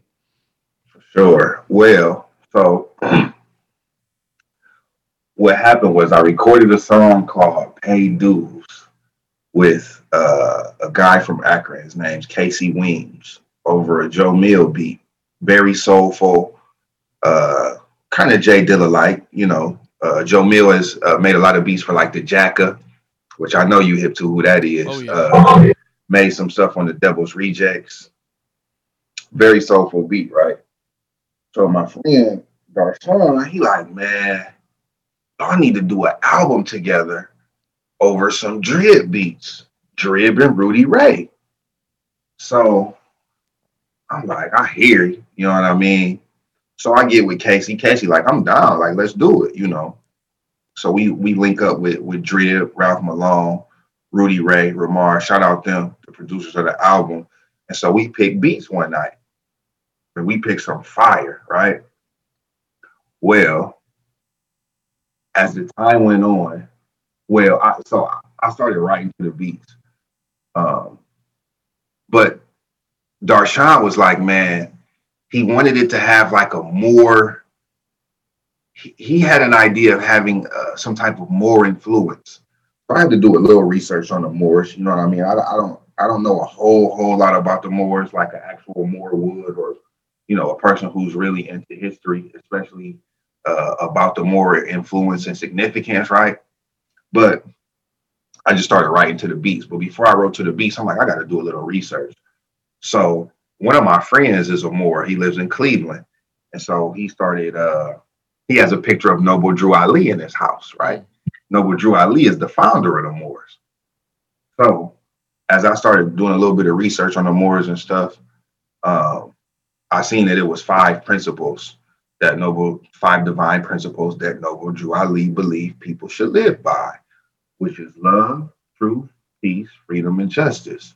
So even though my friend Darshan wanted the album to have like a more significance, I, as a writer, still had to figure out how I would attack it to actually correlate with the Moors, because I didn't know. I didn't know. My cousin was like, man, it ain't nothing that you don't already know. You know, I kind of, I grew up in a metaphysical church, so I, I, I'm not a religious person. So I, what my cousin was already saying was like, it's already in you, man. Like, so don't, don't overthink it. But what I want to, I want to jump back, because this album was supposed to be an album with me and Casey, mm. right? But as time went on, Casey had some things going on, you know what I mean? And so I continued to write. We met up a time or two. It just, ha- it just so happened that I was like, all right, I'm going to let him handle what he has to handle as far as life. And I'm just going to do this album on my own. Uh, so that's essentially what I did. We met up, uh, I think in August or September. And I would say I probably had, mm, the album probably was seventy-five percent done. I just needed a couple, mm-hmm. a couple more verses for a couple other songs, especially once I seen that I'm like, all right, I see fam needs to handle his business. Right. So I ended up finishing on my own. Now, I had five songs done uh, probably in September. I let my cousin hear it, who's a, uh, he does marketing. He was like, man, it's missing something, man. He like, I don't know what is missing. Actually, I might have had four songs recorded. So I recorded like three more. And I'm like, this is it right here. This, I, I'm shopping right here. You know what I mean? So uh, I recorded Empower. Yeah. Empower was kind of my cousin's idea. He like, man, you ain't got no song with, with, with just some bars, though. Like, I, I like everything you got, but he like, you need a bar song. You know what I mean? And so I, he also was like, he, he, he heard this one Dilla song. He was like, man, have your engineer chop that up and do this and do that. So I, I, I, I had two verses already written, and I like spit them to that beat. I'm like, dang, this flow well. And then Khans, my engineer, who I currently record, record with in Canton, who was dope. Dude, Khans is dope. I ain't recorded with nobody since, you know. And shout out to him, and shout out to everybody that I have recorded with, because there's no slap in the face to him. But Khans, uh, uh, I t- kind of gave him a little vision of the hook, and he kind of did that. If it ain't in it, if it ain't the Empower, then it's corny as hell. Then he just chopped it up. And then I recorded uh, Yes, You Didn't Know, which I didn't send to you, which features Joey Joey Yende, this guy from New York, but lived in Maslin. I don't know where he's at currently. I think he moved. And then I recorded Sky High. So I recorded three more songs, which which made, let's see, it's eight. So, okay, yeah, that's right. I had five, and I recorded three more. And that, like, wrapped the album up very well. So um, I honestly, I personally think this is going to be one of the best albums to ever come out of the city. You know what I mean? Production-wise, lyrically, message-wise. I mean, it, it, it has everything, in my opinion. Of course, the, the listener is going to have to decide that themselves, but I really feel like this is some of the dopest stuff the city is going to ever hear, you know, especially mm-hmm. conceptually. And I'm a conceptual guy, so I don't think nobody really messed with, with me um, conceptually. But again, that's my opinion. You know, the audience, the masses has to be the judge of that, so. That's, that's kind of how, that's kind of how the album, that's kind of how I went. So it's supposed to be me and somebody else. The things were transpiring in his life. So I'm like, okay, I'm going to do this on my own. End up doing it on my own. Thought I had a good body of work at like four or five songs. End up adding a few more. And it just came together, man. So, yeah. Word. Yeah, I mean, I think that um, it's really important as an artist to uh, let things flow, like you said. You know, like I um, I think the process. I, I was listening to these uh, cats the other day. It's um on the United States Library of Congress, the Congress, the Poet Laureate uh, conversations they have once a year with, you know, past poet laureates, and they're um. I forget the, it was two guys named Charles. One's guy, one guy was a Russian immigrant, but he, you know, they were respected poets, right? So, and, you know, obviously lyricism, M C and poetry, et cetera. But they he was uh, they asked the guy, he was like, do you think that if you were, you know, like uh, commissioned to write a poem about a particular subject in X amount of time, you could do it? And he was like, oh, yeah, I could definitely do it, but it wouldn't be very good. And he meant it in the sense that, like, art has to take shape in the way that art takes shape. You know what I mean? Like, I always have ideas in my head for things that I want to do, but it has to fit the the movement of what's going on with the with my energy at the time. So, like, I'll start a project, and then um, a couple weeks later, I'll jump to something else because th- maybe the season of my life has changed. So it's interesting to hear the story about, like, you know, you had it all, you know, somebody presented you with a concept, and you're like, yeah, yeah, I like this dude. Yeah, I worked with him before, boom, boom. I can see it happening, but, you know, you can't force this thing to happen. Uh, it has to happen organically. So then the, the result of this organic process is the More Love album, you know? So that's I, I think that's dope to uh, to follow, you know, to follow your wave as opposed to, like, I always thought it would be difficult. Like, I've never worked in a professional setting as far as music is concerned, but I always thought it would be different. I remember going back to, uh, like I said, there, there was these cats named Ace and D, and they had a studio over there on the north side, and they were trying to, like, do this artist development thing with me and my cousins. Like, we were recording songs, and they're like, okay, well, y'all can rap, but we want y'all, you know, they gave, you know, they they produced the beat, and then they were like, this is going to be the hook, and you just got to sound like this. And no, I mean, no disrespect to them, because they make good music, but it was just like, I, ugh, I couldn't, how it felt, like, to do this, da, da, da, da, da, and I'm like, that's not how I sound, I don't sound like that. I couldn't, artist development was never my thing.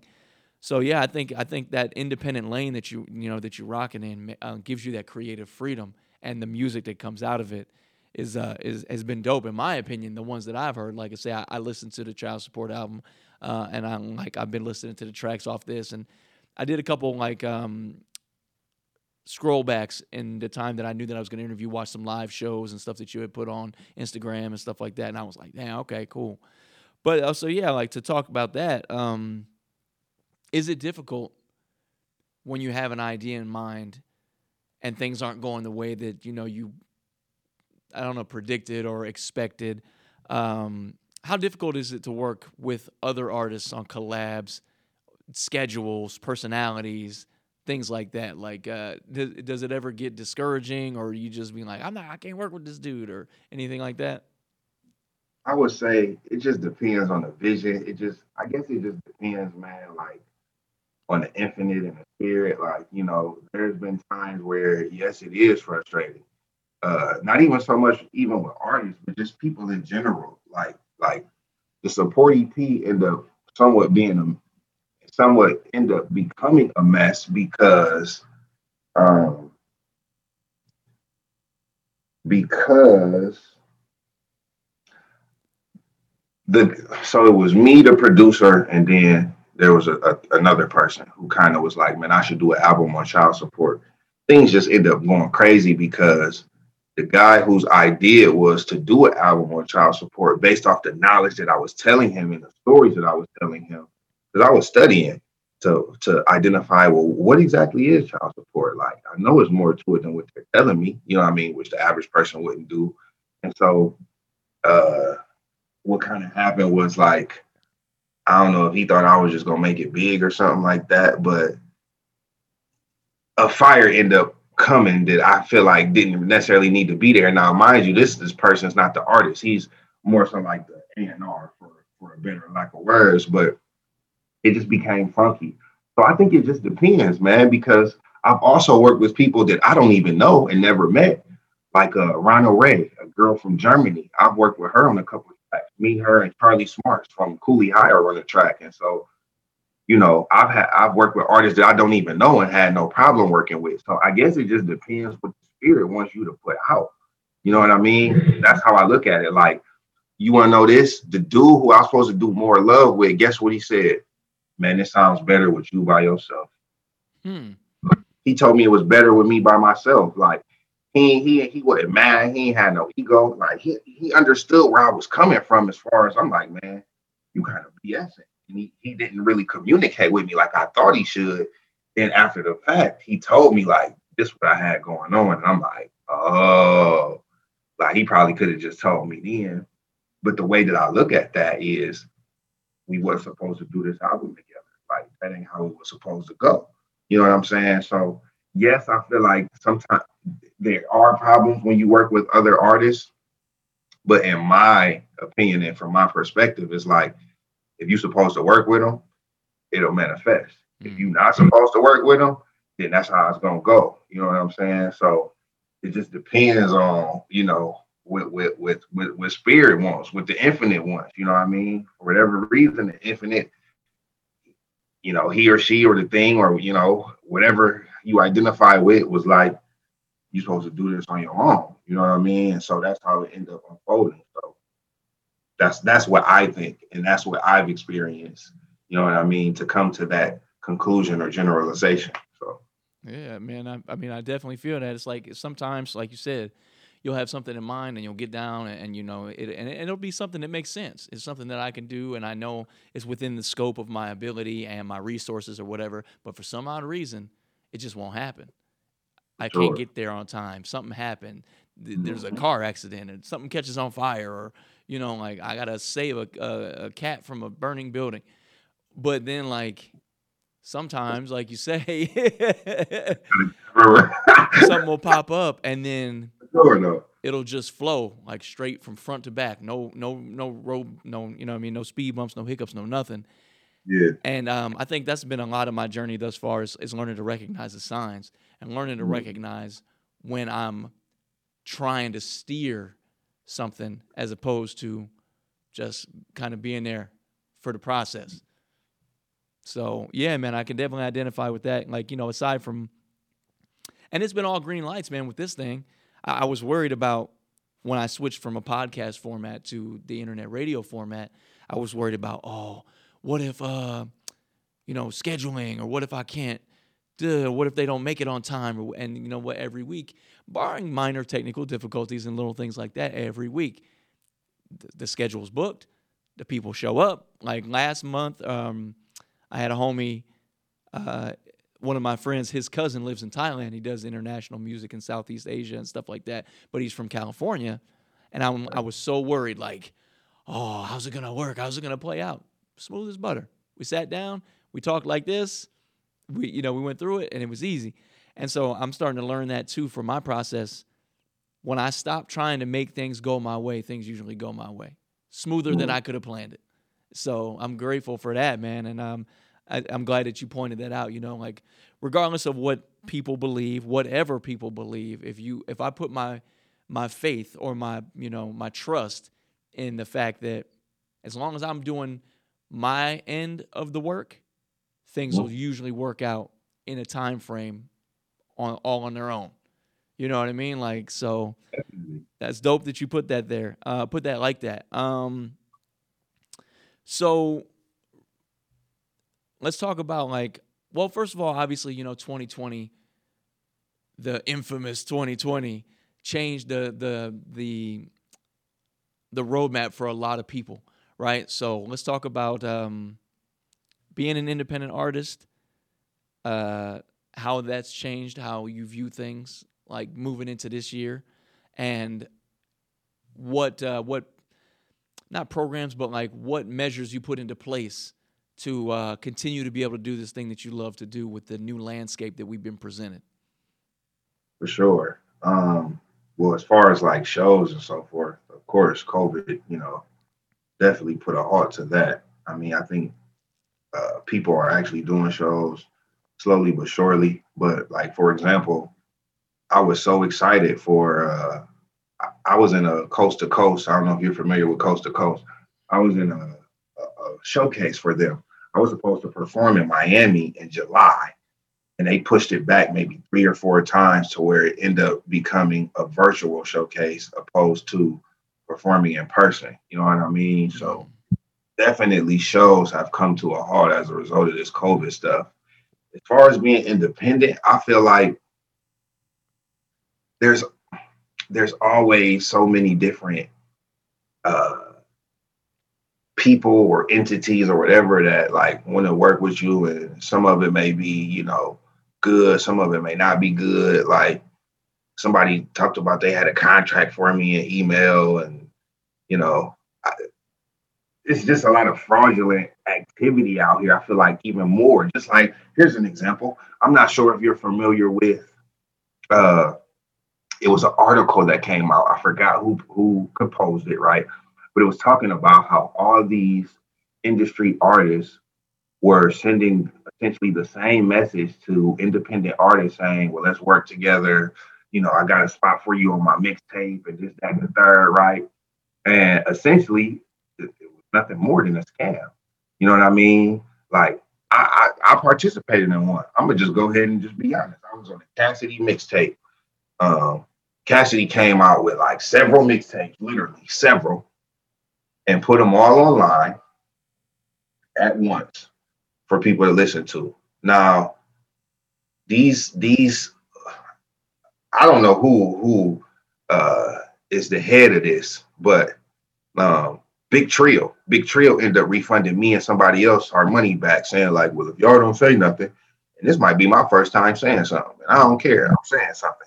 But they gave us our money back, not because um, uh, they didn't fulfill their end of the deal, because yes, we're on the mixtape, yes, they put it online, but really, You, you really don't get too much out of it other than saying, well, I was on Cassidy's mixtape. You know what I mean? But this young lady and I kind of discovered, even before this article came out, how all these other industry artists were sending the exact same message to other independent artists. You know what I mean?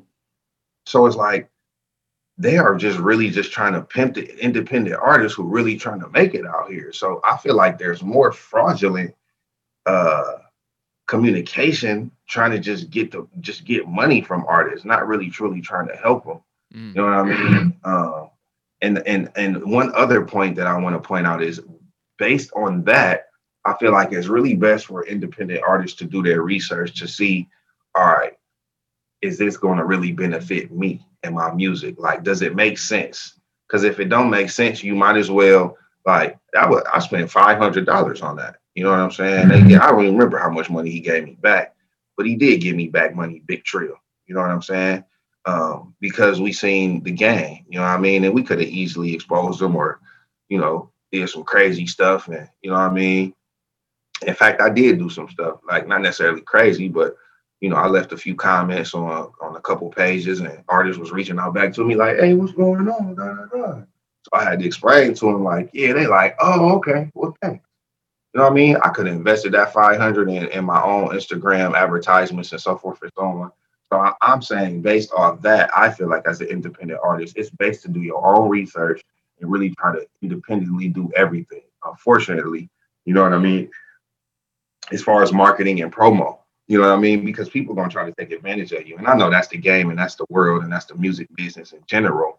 But being that COVID has stopped a lot of artists in general, not just independent artists, but but artists that are really making money or that's in the industry, they trying to get back, they trying to get money too as well. And so unfortunately, they kind of almost doing whatever just to just to take advantage of these independent artists. So do some research, some research on your own, and figure out what's going to be best for you and your brand, your company, your music. So um, that's how I feel with, as far as this stuff going on. You know what I mean? And honestly, I was on that mixtape pre-COVID. I don't even think COVID took place then when I was on that Cassidy mixtape. I got a song called Decipher on there, where I remade a, a Fred the Godson Styles P track, and I put it on a mixtape. But I was I was definitely disappointed that I had even invested in it, because it was there was no benefit. Again, they did fulfill their obligation as far as working with Cassidy, but it wasn't nothing more than a game, man. So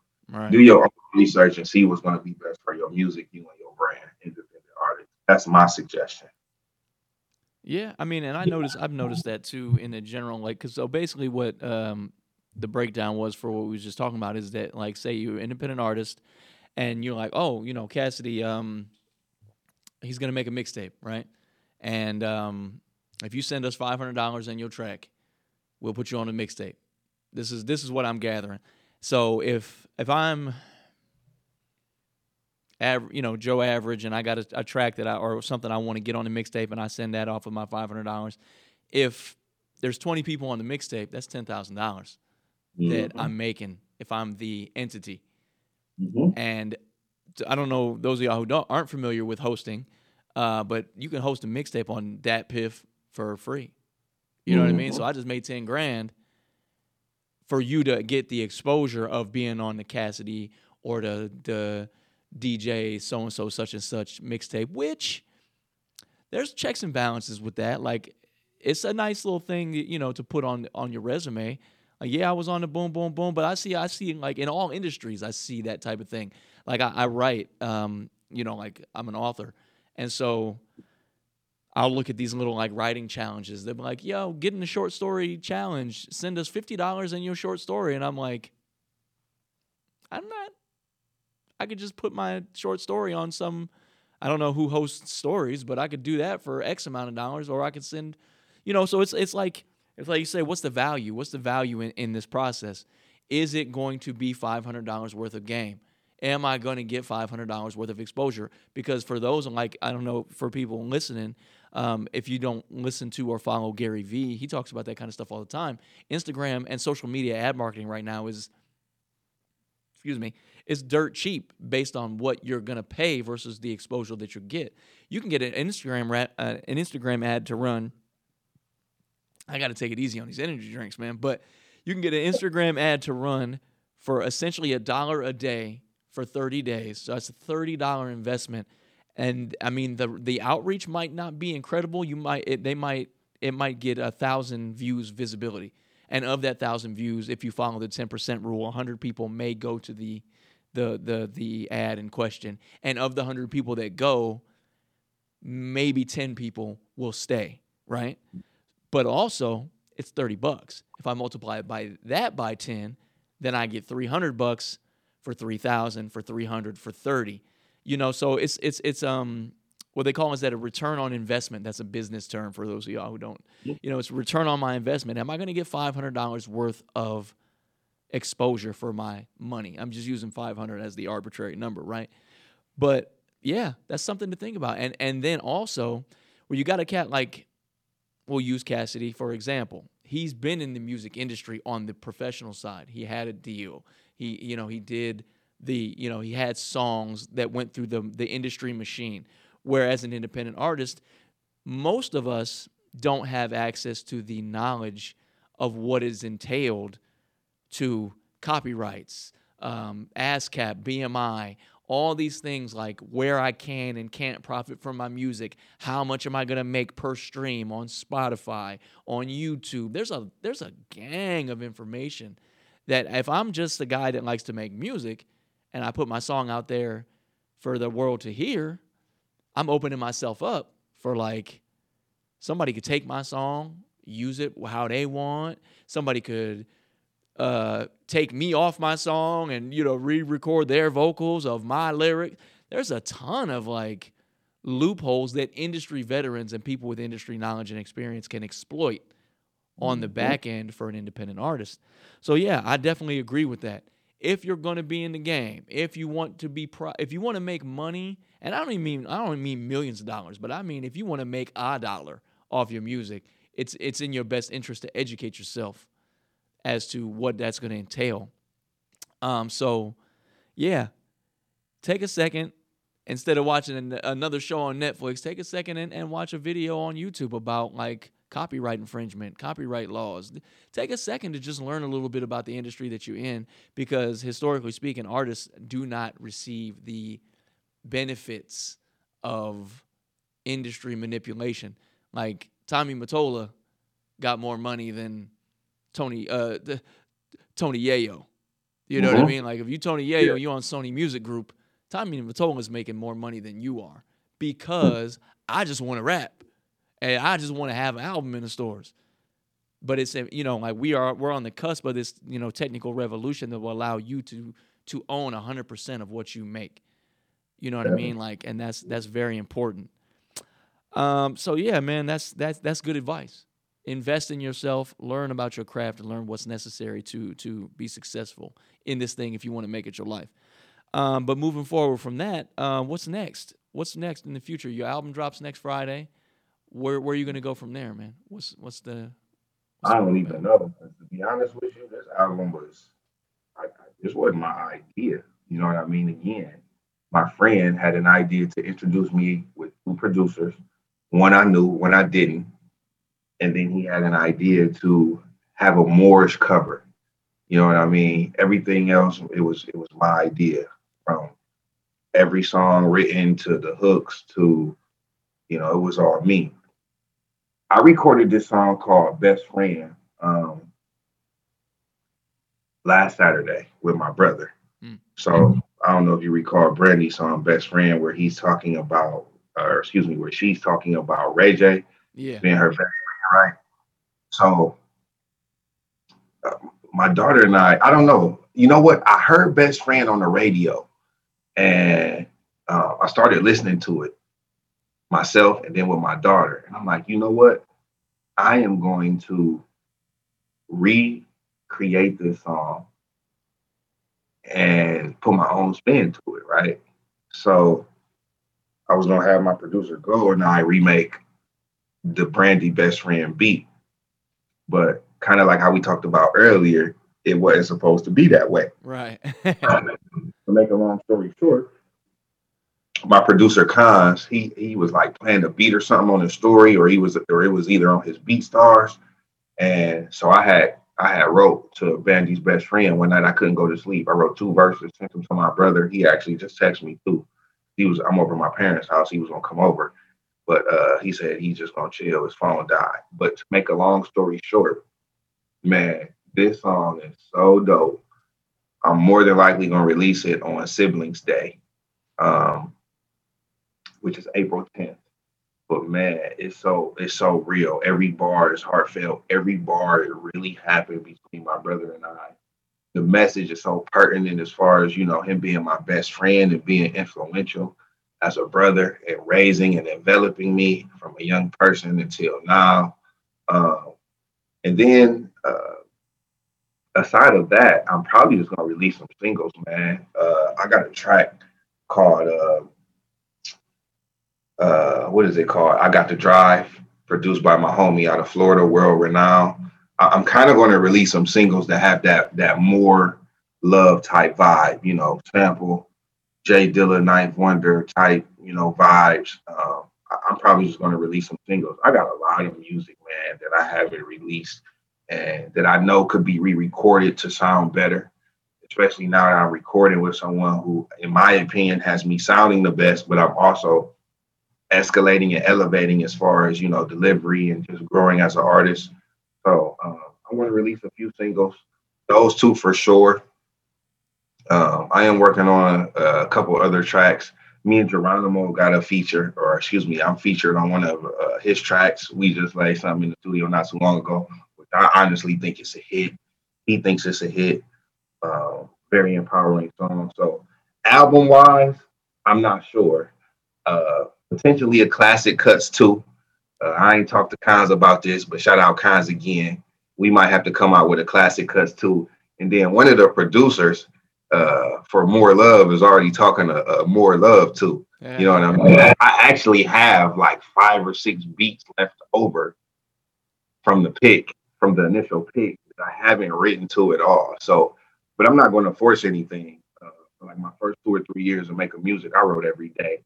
Um, honestly, and now I don't write every day. I kind of just write when spirit tells me to write. So, you know, some ideas come in my head.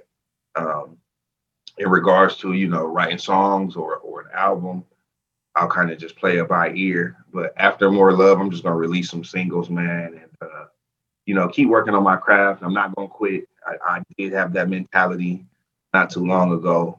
Um, but, uh, you know, music is therapy for me.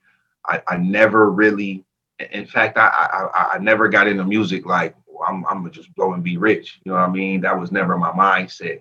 You know, and so I just kind of want to keep the mindset of uh, not necessarily lowering my standards, but think about, well, what did you start doing this for? did you start doing this to be a millionaire and to, you know, be in the industry and this, that, and the third? You know what I'm saying? Um, or, you know, did you do this, you know, kind of out of love? And, you know, so and, and different things have happened to make me not want to quit. You know what I mean? Like, I don't know if you know, like I met Styles. I, I, I don't know if I'm answering the question, but I would like to express this, like, because it helped me change my mindset as far as quitting and, and, and being in the industry. I met Styles in Pittsburgh. Uh, my cousin was was the driver for him. He picked up Styles from the airport into the show and so forth and so on. So Styles had never heard the song that he's on with me. Like, he sent me the verse back the same day after I sent the bread, and I let Styles hear the song. And this is my favorite M C ever. This is my favorite rapper ever all time.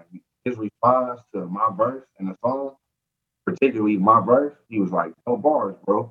And it was so genuine. You know what I mean? If it was corny, he would have said that.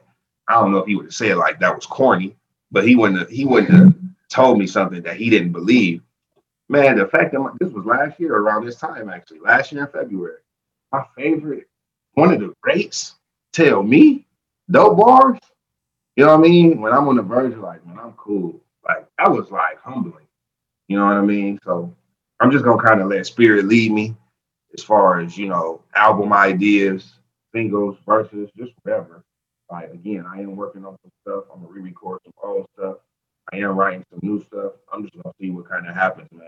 I don't even know where I'm gonna go after this point, but I'm anxious to see myself. But also, I'm not gonna I'm not gonna force anything by any means. So we'll just have to wait and see and see, you know, what what happens, you know.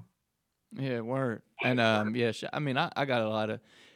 It's funny about, like, you know, the older you get and then you go back and revisit stuff. I have conversations with my cousins and them all, all the time about, like, classic albums and hip-hop in the nineties and, and M Cs and yada, yada, yada. Styles, personally, for me, um, I used to think Jada Jadakiss was the hardest dude out the locks just because of where I was at in my life when the locks was really um, a thing. But just consistency. And I'm not saying Jadakiss is not dope now because he still is.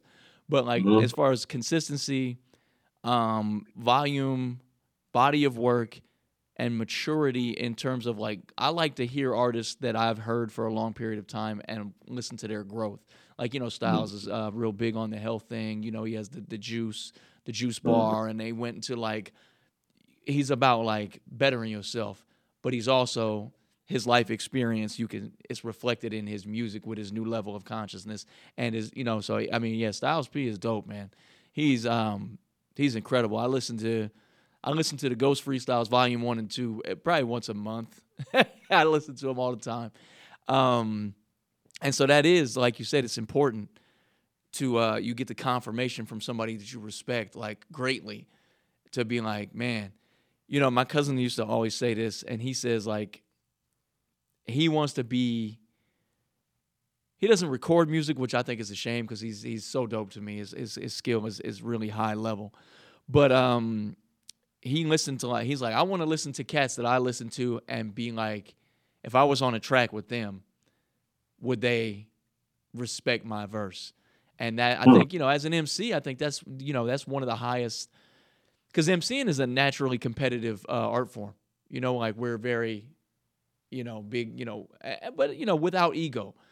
But I think For it's sure. important to to. have comparisons and have artists that you respect as, like, bars to set for yourself. Like, you know, like, I don't want to rap like him, but I want to be that dope. I want somebody to think that I'm that dope. And, like you said, to have correspondence with one of them and then be like, like, yo, that was dope. And you'd be like, that's motivation, man. And then touching on what you just said, why are we here? You know, like, if I set this precedent for myself where I want to be this type of industry, you know, superstar, or I want to have mad girls, or I want to make a lot of money, or I want to live a party life, that's not feasible as far as, like, I don't really get to say what type of level of success I'm going to achieve from an industry standard coming in the door. I have, I personally feel like we have to set our own terms of what we think success looks like. And it, it, I don't really think it can be weighed by having money. If you get money from doing what you love, I think that's dope. I think that's awesome. But if I'm satisfied with what I'm doing, I think that, to me personally, is, is success, right? And Definitely. so, and then, you know, touching on what you said about that, like, it's important to maintain a connection with what got me here in the first place, my my love for this art form, and then the growth and things that I set for myself building moving forward. Teaching people, yeah. reaching to people, connecting with uh, the community, building with other dope artists, you know, teaching the youth. There's so many different ways to to stay in the game, man, and I think that's important. And so I appreciate the fact that you uh, you touched on that, man, and let people know that there's more than, you know, longevity comes in many forms, man. Like for me, like I was saying earlier, like when I was not able to dance anymore, I hurt my leg in two thousand seventeen, and I was getting up in age anyways. There's no retirement home for breakdancers, right? So, you know, like I, I had to find a new lane to get in. I was like, okay. How can I still be a part of this culture that I love without being a performance-based artist anymore? So I do stuff like this. I sit down with people I respect and, and connect them with people I respect, you know, through all this art, you know, this this this culture. Um, so, yeah, it's important to stay relevant. I think it's important to stay, to reinvent yourself as you grow. Um, and we got a couple minutes left. So last but not least, um, I want to, you know, any shout outs, anybody, you know, from, from then to now that you got a lot of love for, that you appreciate working with, or that they did something that sticks out in your mind. Uh, take a couple minutes, man, drop, drop some, uh, some gems on them. And then uh, I would appreciate if you, you know, lay out some album promo, tell people where they can pick up your stuff, where can they support you, all that, and then uh, then we'll we'll close out with Sky High. For sure, for sure. Uh, well, I definitely have to shout out my brother, my, my Saint Louis brethren, and Love, uh, E-Biz with the Love Movement, man. Um, he is he's on the rise, man, with the clothes, with the art. Just it's not just clothes, it's actually just art, you know. Um, This is a symbol right here. If you notice this on the first album, the support E P, or the support album, so I want to shout him out. I want to shout out Jimmy Smooth, man, who uh, actually initiated the idea to do the support album. Um, even though we kind of came to an impasse, it's still all love, you know what I'm saying? And, you know, I appreciate him actually connecting me with someone who I knew already and played baseball with, who actually put forth a dope album on on child support, because there's a lot of jewels in there that I know went over people's heads, but that album will always be there, and that album was always done in love.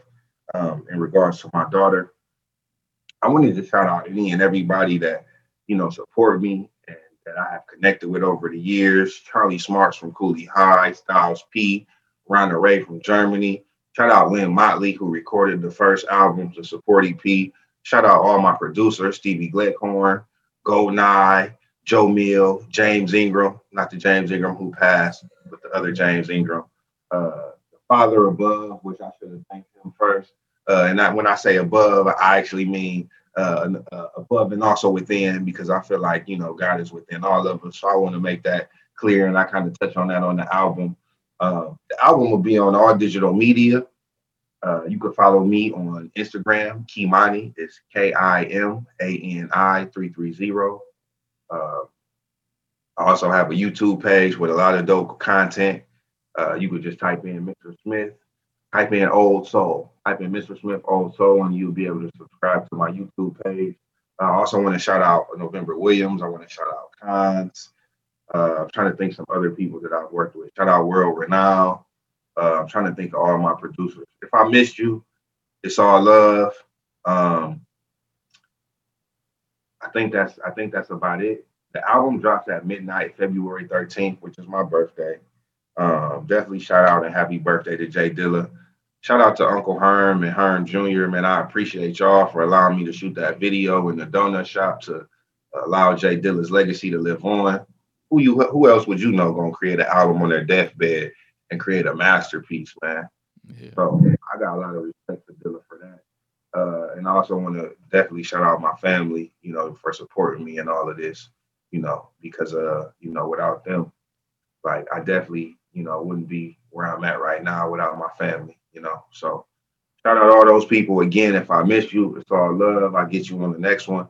And I just want to thank, uh, thank all my fans and supporters. And I want to thank uh, you as well for allowing me to Um, talk about the album and connect with you over this um, glorious day that we never seen for real, you know? So that's appreciate sure. all y'all. Yeah, definitely, man. I'm I'm really grateful to to sit down with you and, and have this conversation. Um, you know, I have my own personal bias being born and raised in Akron. I always want to see people shine from, from home, but you know, and the, the, you know, like you said, it's, it's universal. It's, it's, it's something that we feel that we can give to other people through the gift of music, man. And um, I'm grateful to be able to have shared your music. Uh, I forgot that I had the um, the Old Soul was on my podcast like la- like a year and some change ago, man. I played that track, and and I, you know, I've been I've been following it, man. And it's so uh, amazing to me to see people growing, man. To see people's careers expanding and and other people rocking with the movement. Um, so yeah, man. Thank you for sitting down with me. Um, I personally. Again, I want to thank my my constituents, my producer, Love. She's working hard over there behind the boards. Uh, she got everything figured out in a very short amount of time. She says she's not a wizard, but I think she might be lying. Um, and shout out Triv, who's having a Super Bowl party right now, which is why, you know, we have the Clutch Movement. Shout out to my boy K Fly, who's on vacation, and I'm hella jealous. And, um, you know, shout out to anybody who listens to this, anybody that tells a friend. Um, I personally, yeah, man, much... I, I got to continuously show gratitude to God for for getting me in this seat and for allowing me to just have the blessing. Like I say, I don't, I'm not here for a monetary thing. I just love this culture. I love the experience, my life thus far. Uh, my mom, I shout her out every week because obviously, you know, if it wasn't for her, I wouldn't be here. And um, man, just worldwide people having this feeling and, and being able to share this stuff with each other. Uh, with that being said, man, on the triple five five five five, which is one of my angel numbers, man, I'm gonna sign. I'm gonna I'm gonna let us. Uh, we're gonna leave you with Sky High from Mister Smith off the More Love E P, which drops February thirteenth at midnight. And um, please go out and support that, man. Pick it up if you can. Stream it where and when you can. The project is dope. You heard a couple tracks today. You already know the vibe is incredible, man. And with that, man, I'll see you all next week. Peace and respect. My name is Nonski One, R N S Radio. Shout out two more people that's on the album, actually four. Shout out Nakaso, Lyricist of the Year, on this track here, Sky High. Shout out Joey Allende. And shout out my producers for this album, Rudy Ray and Dribb. You guys are awesome. Love y'all, man. Love all y'all. There love is. is love. We need more love, less hate, for real. For real, for real. More love, less hate. And um, with that being said, here's Sky High. We're about to take y'all out.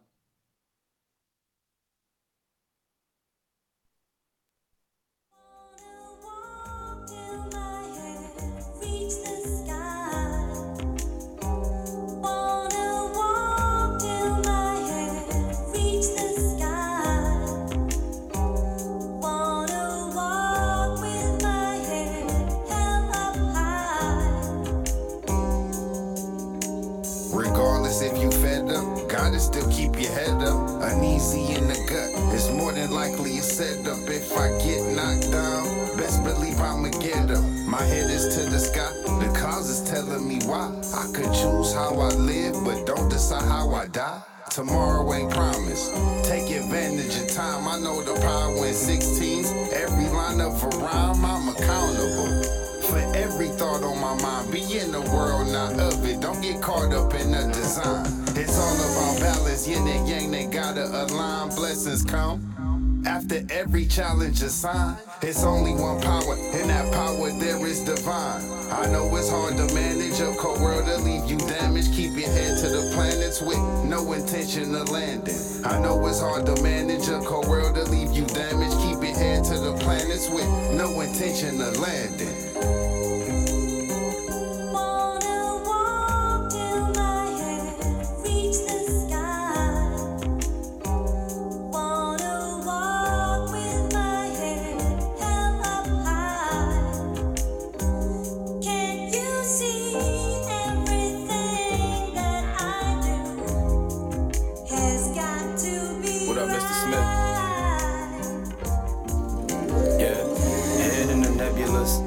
To it, that Tesla, wishful thoughts, we emerging when we was down, now we extra straight. More love, less hate, aboriginal, section eight. Ethics surgical, but I need more patience. You sign three sixties, my niggas circle blocks for guap on that street rotation. My hot-headed brother said keep on blazing. You been blacking out more than whites through B L M stages with emo phases. Blessings I messed up became lessons in disguise. Did some soul correction, spared a lot of spirits kept alive. While you loaded weapons, they got a load of me. You felt the vibes, picture flow aesthetic. Be cope aesthetic or cope with God. They wondering what is the outcome of the income with the work now. I found so much space within when I write, I'm leaving earth out. It's a mystery how this world ends up managed. I'm far from a star, but my ideas consult with the planets. I'm sky high.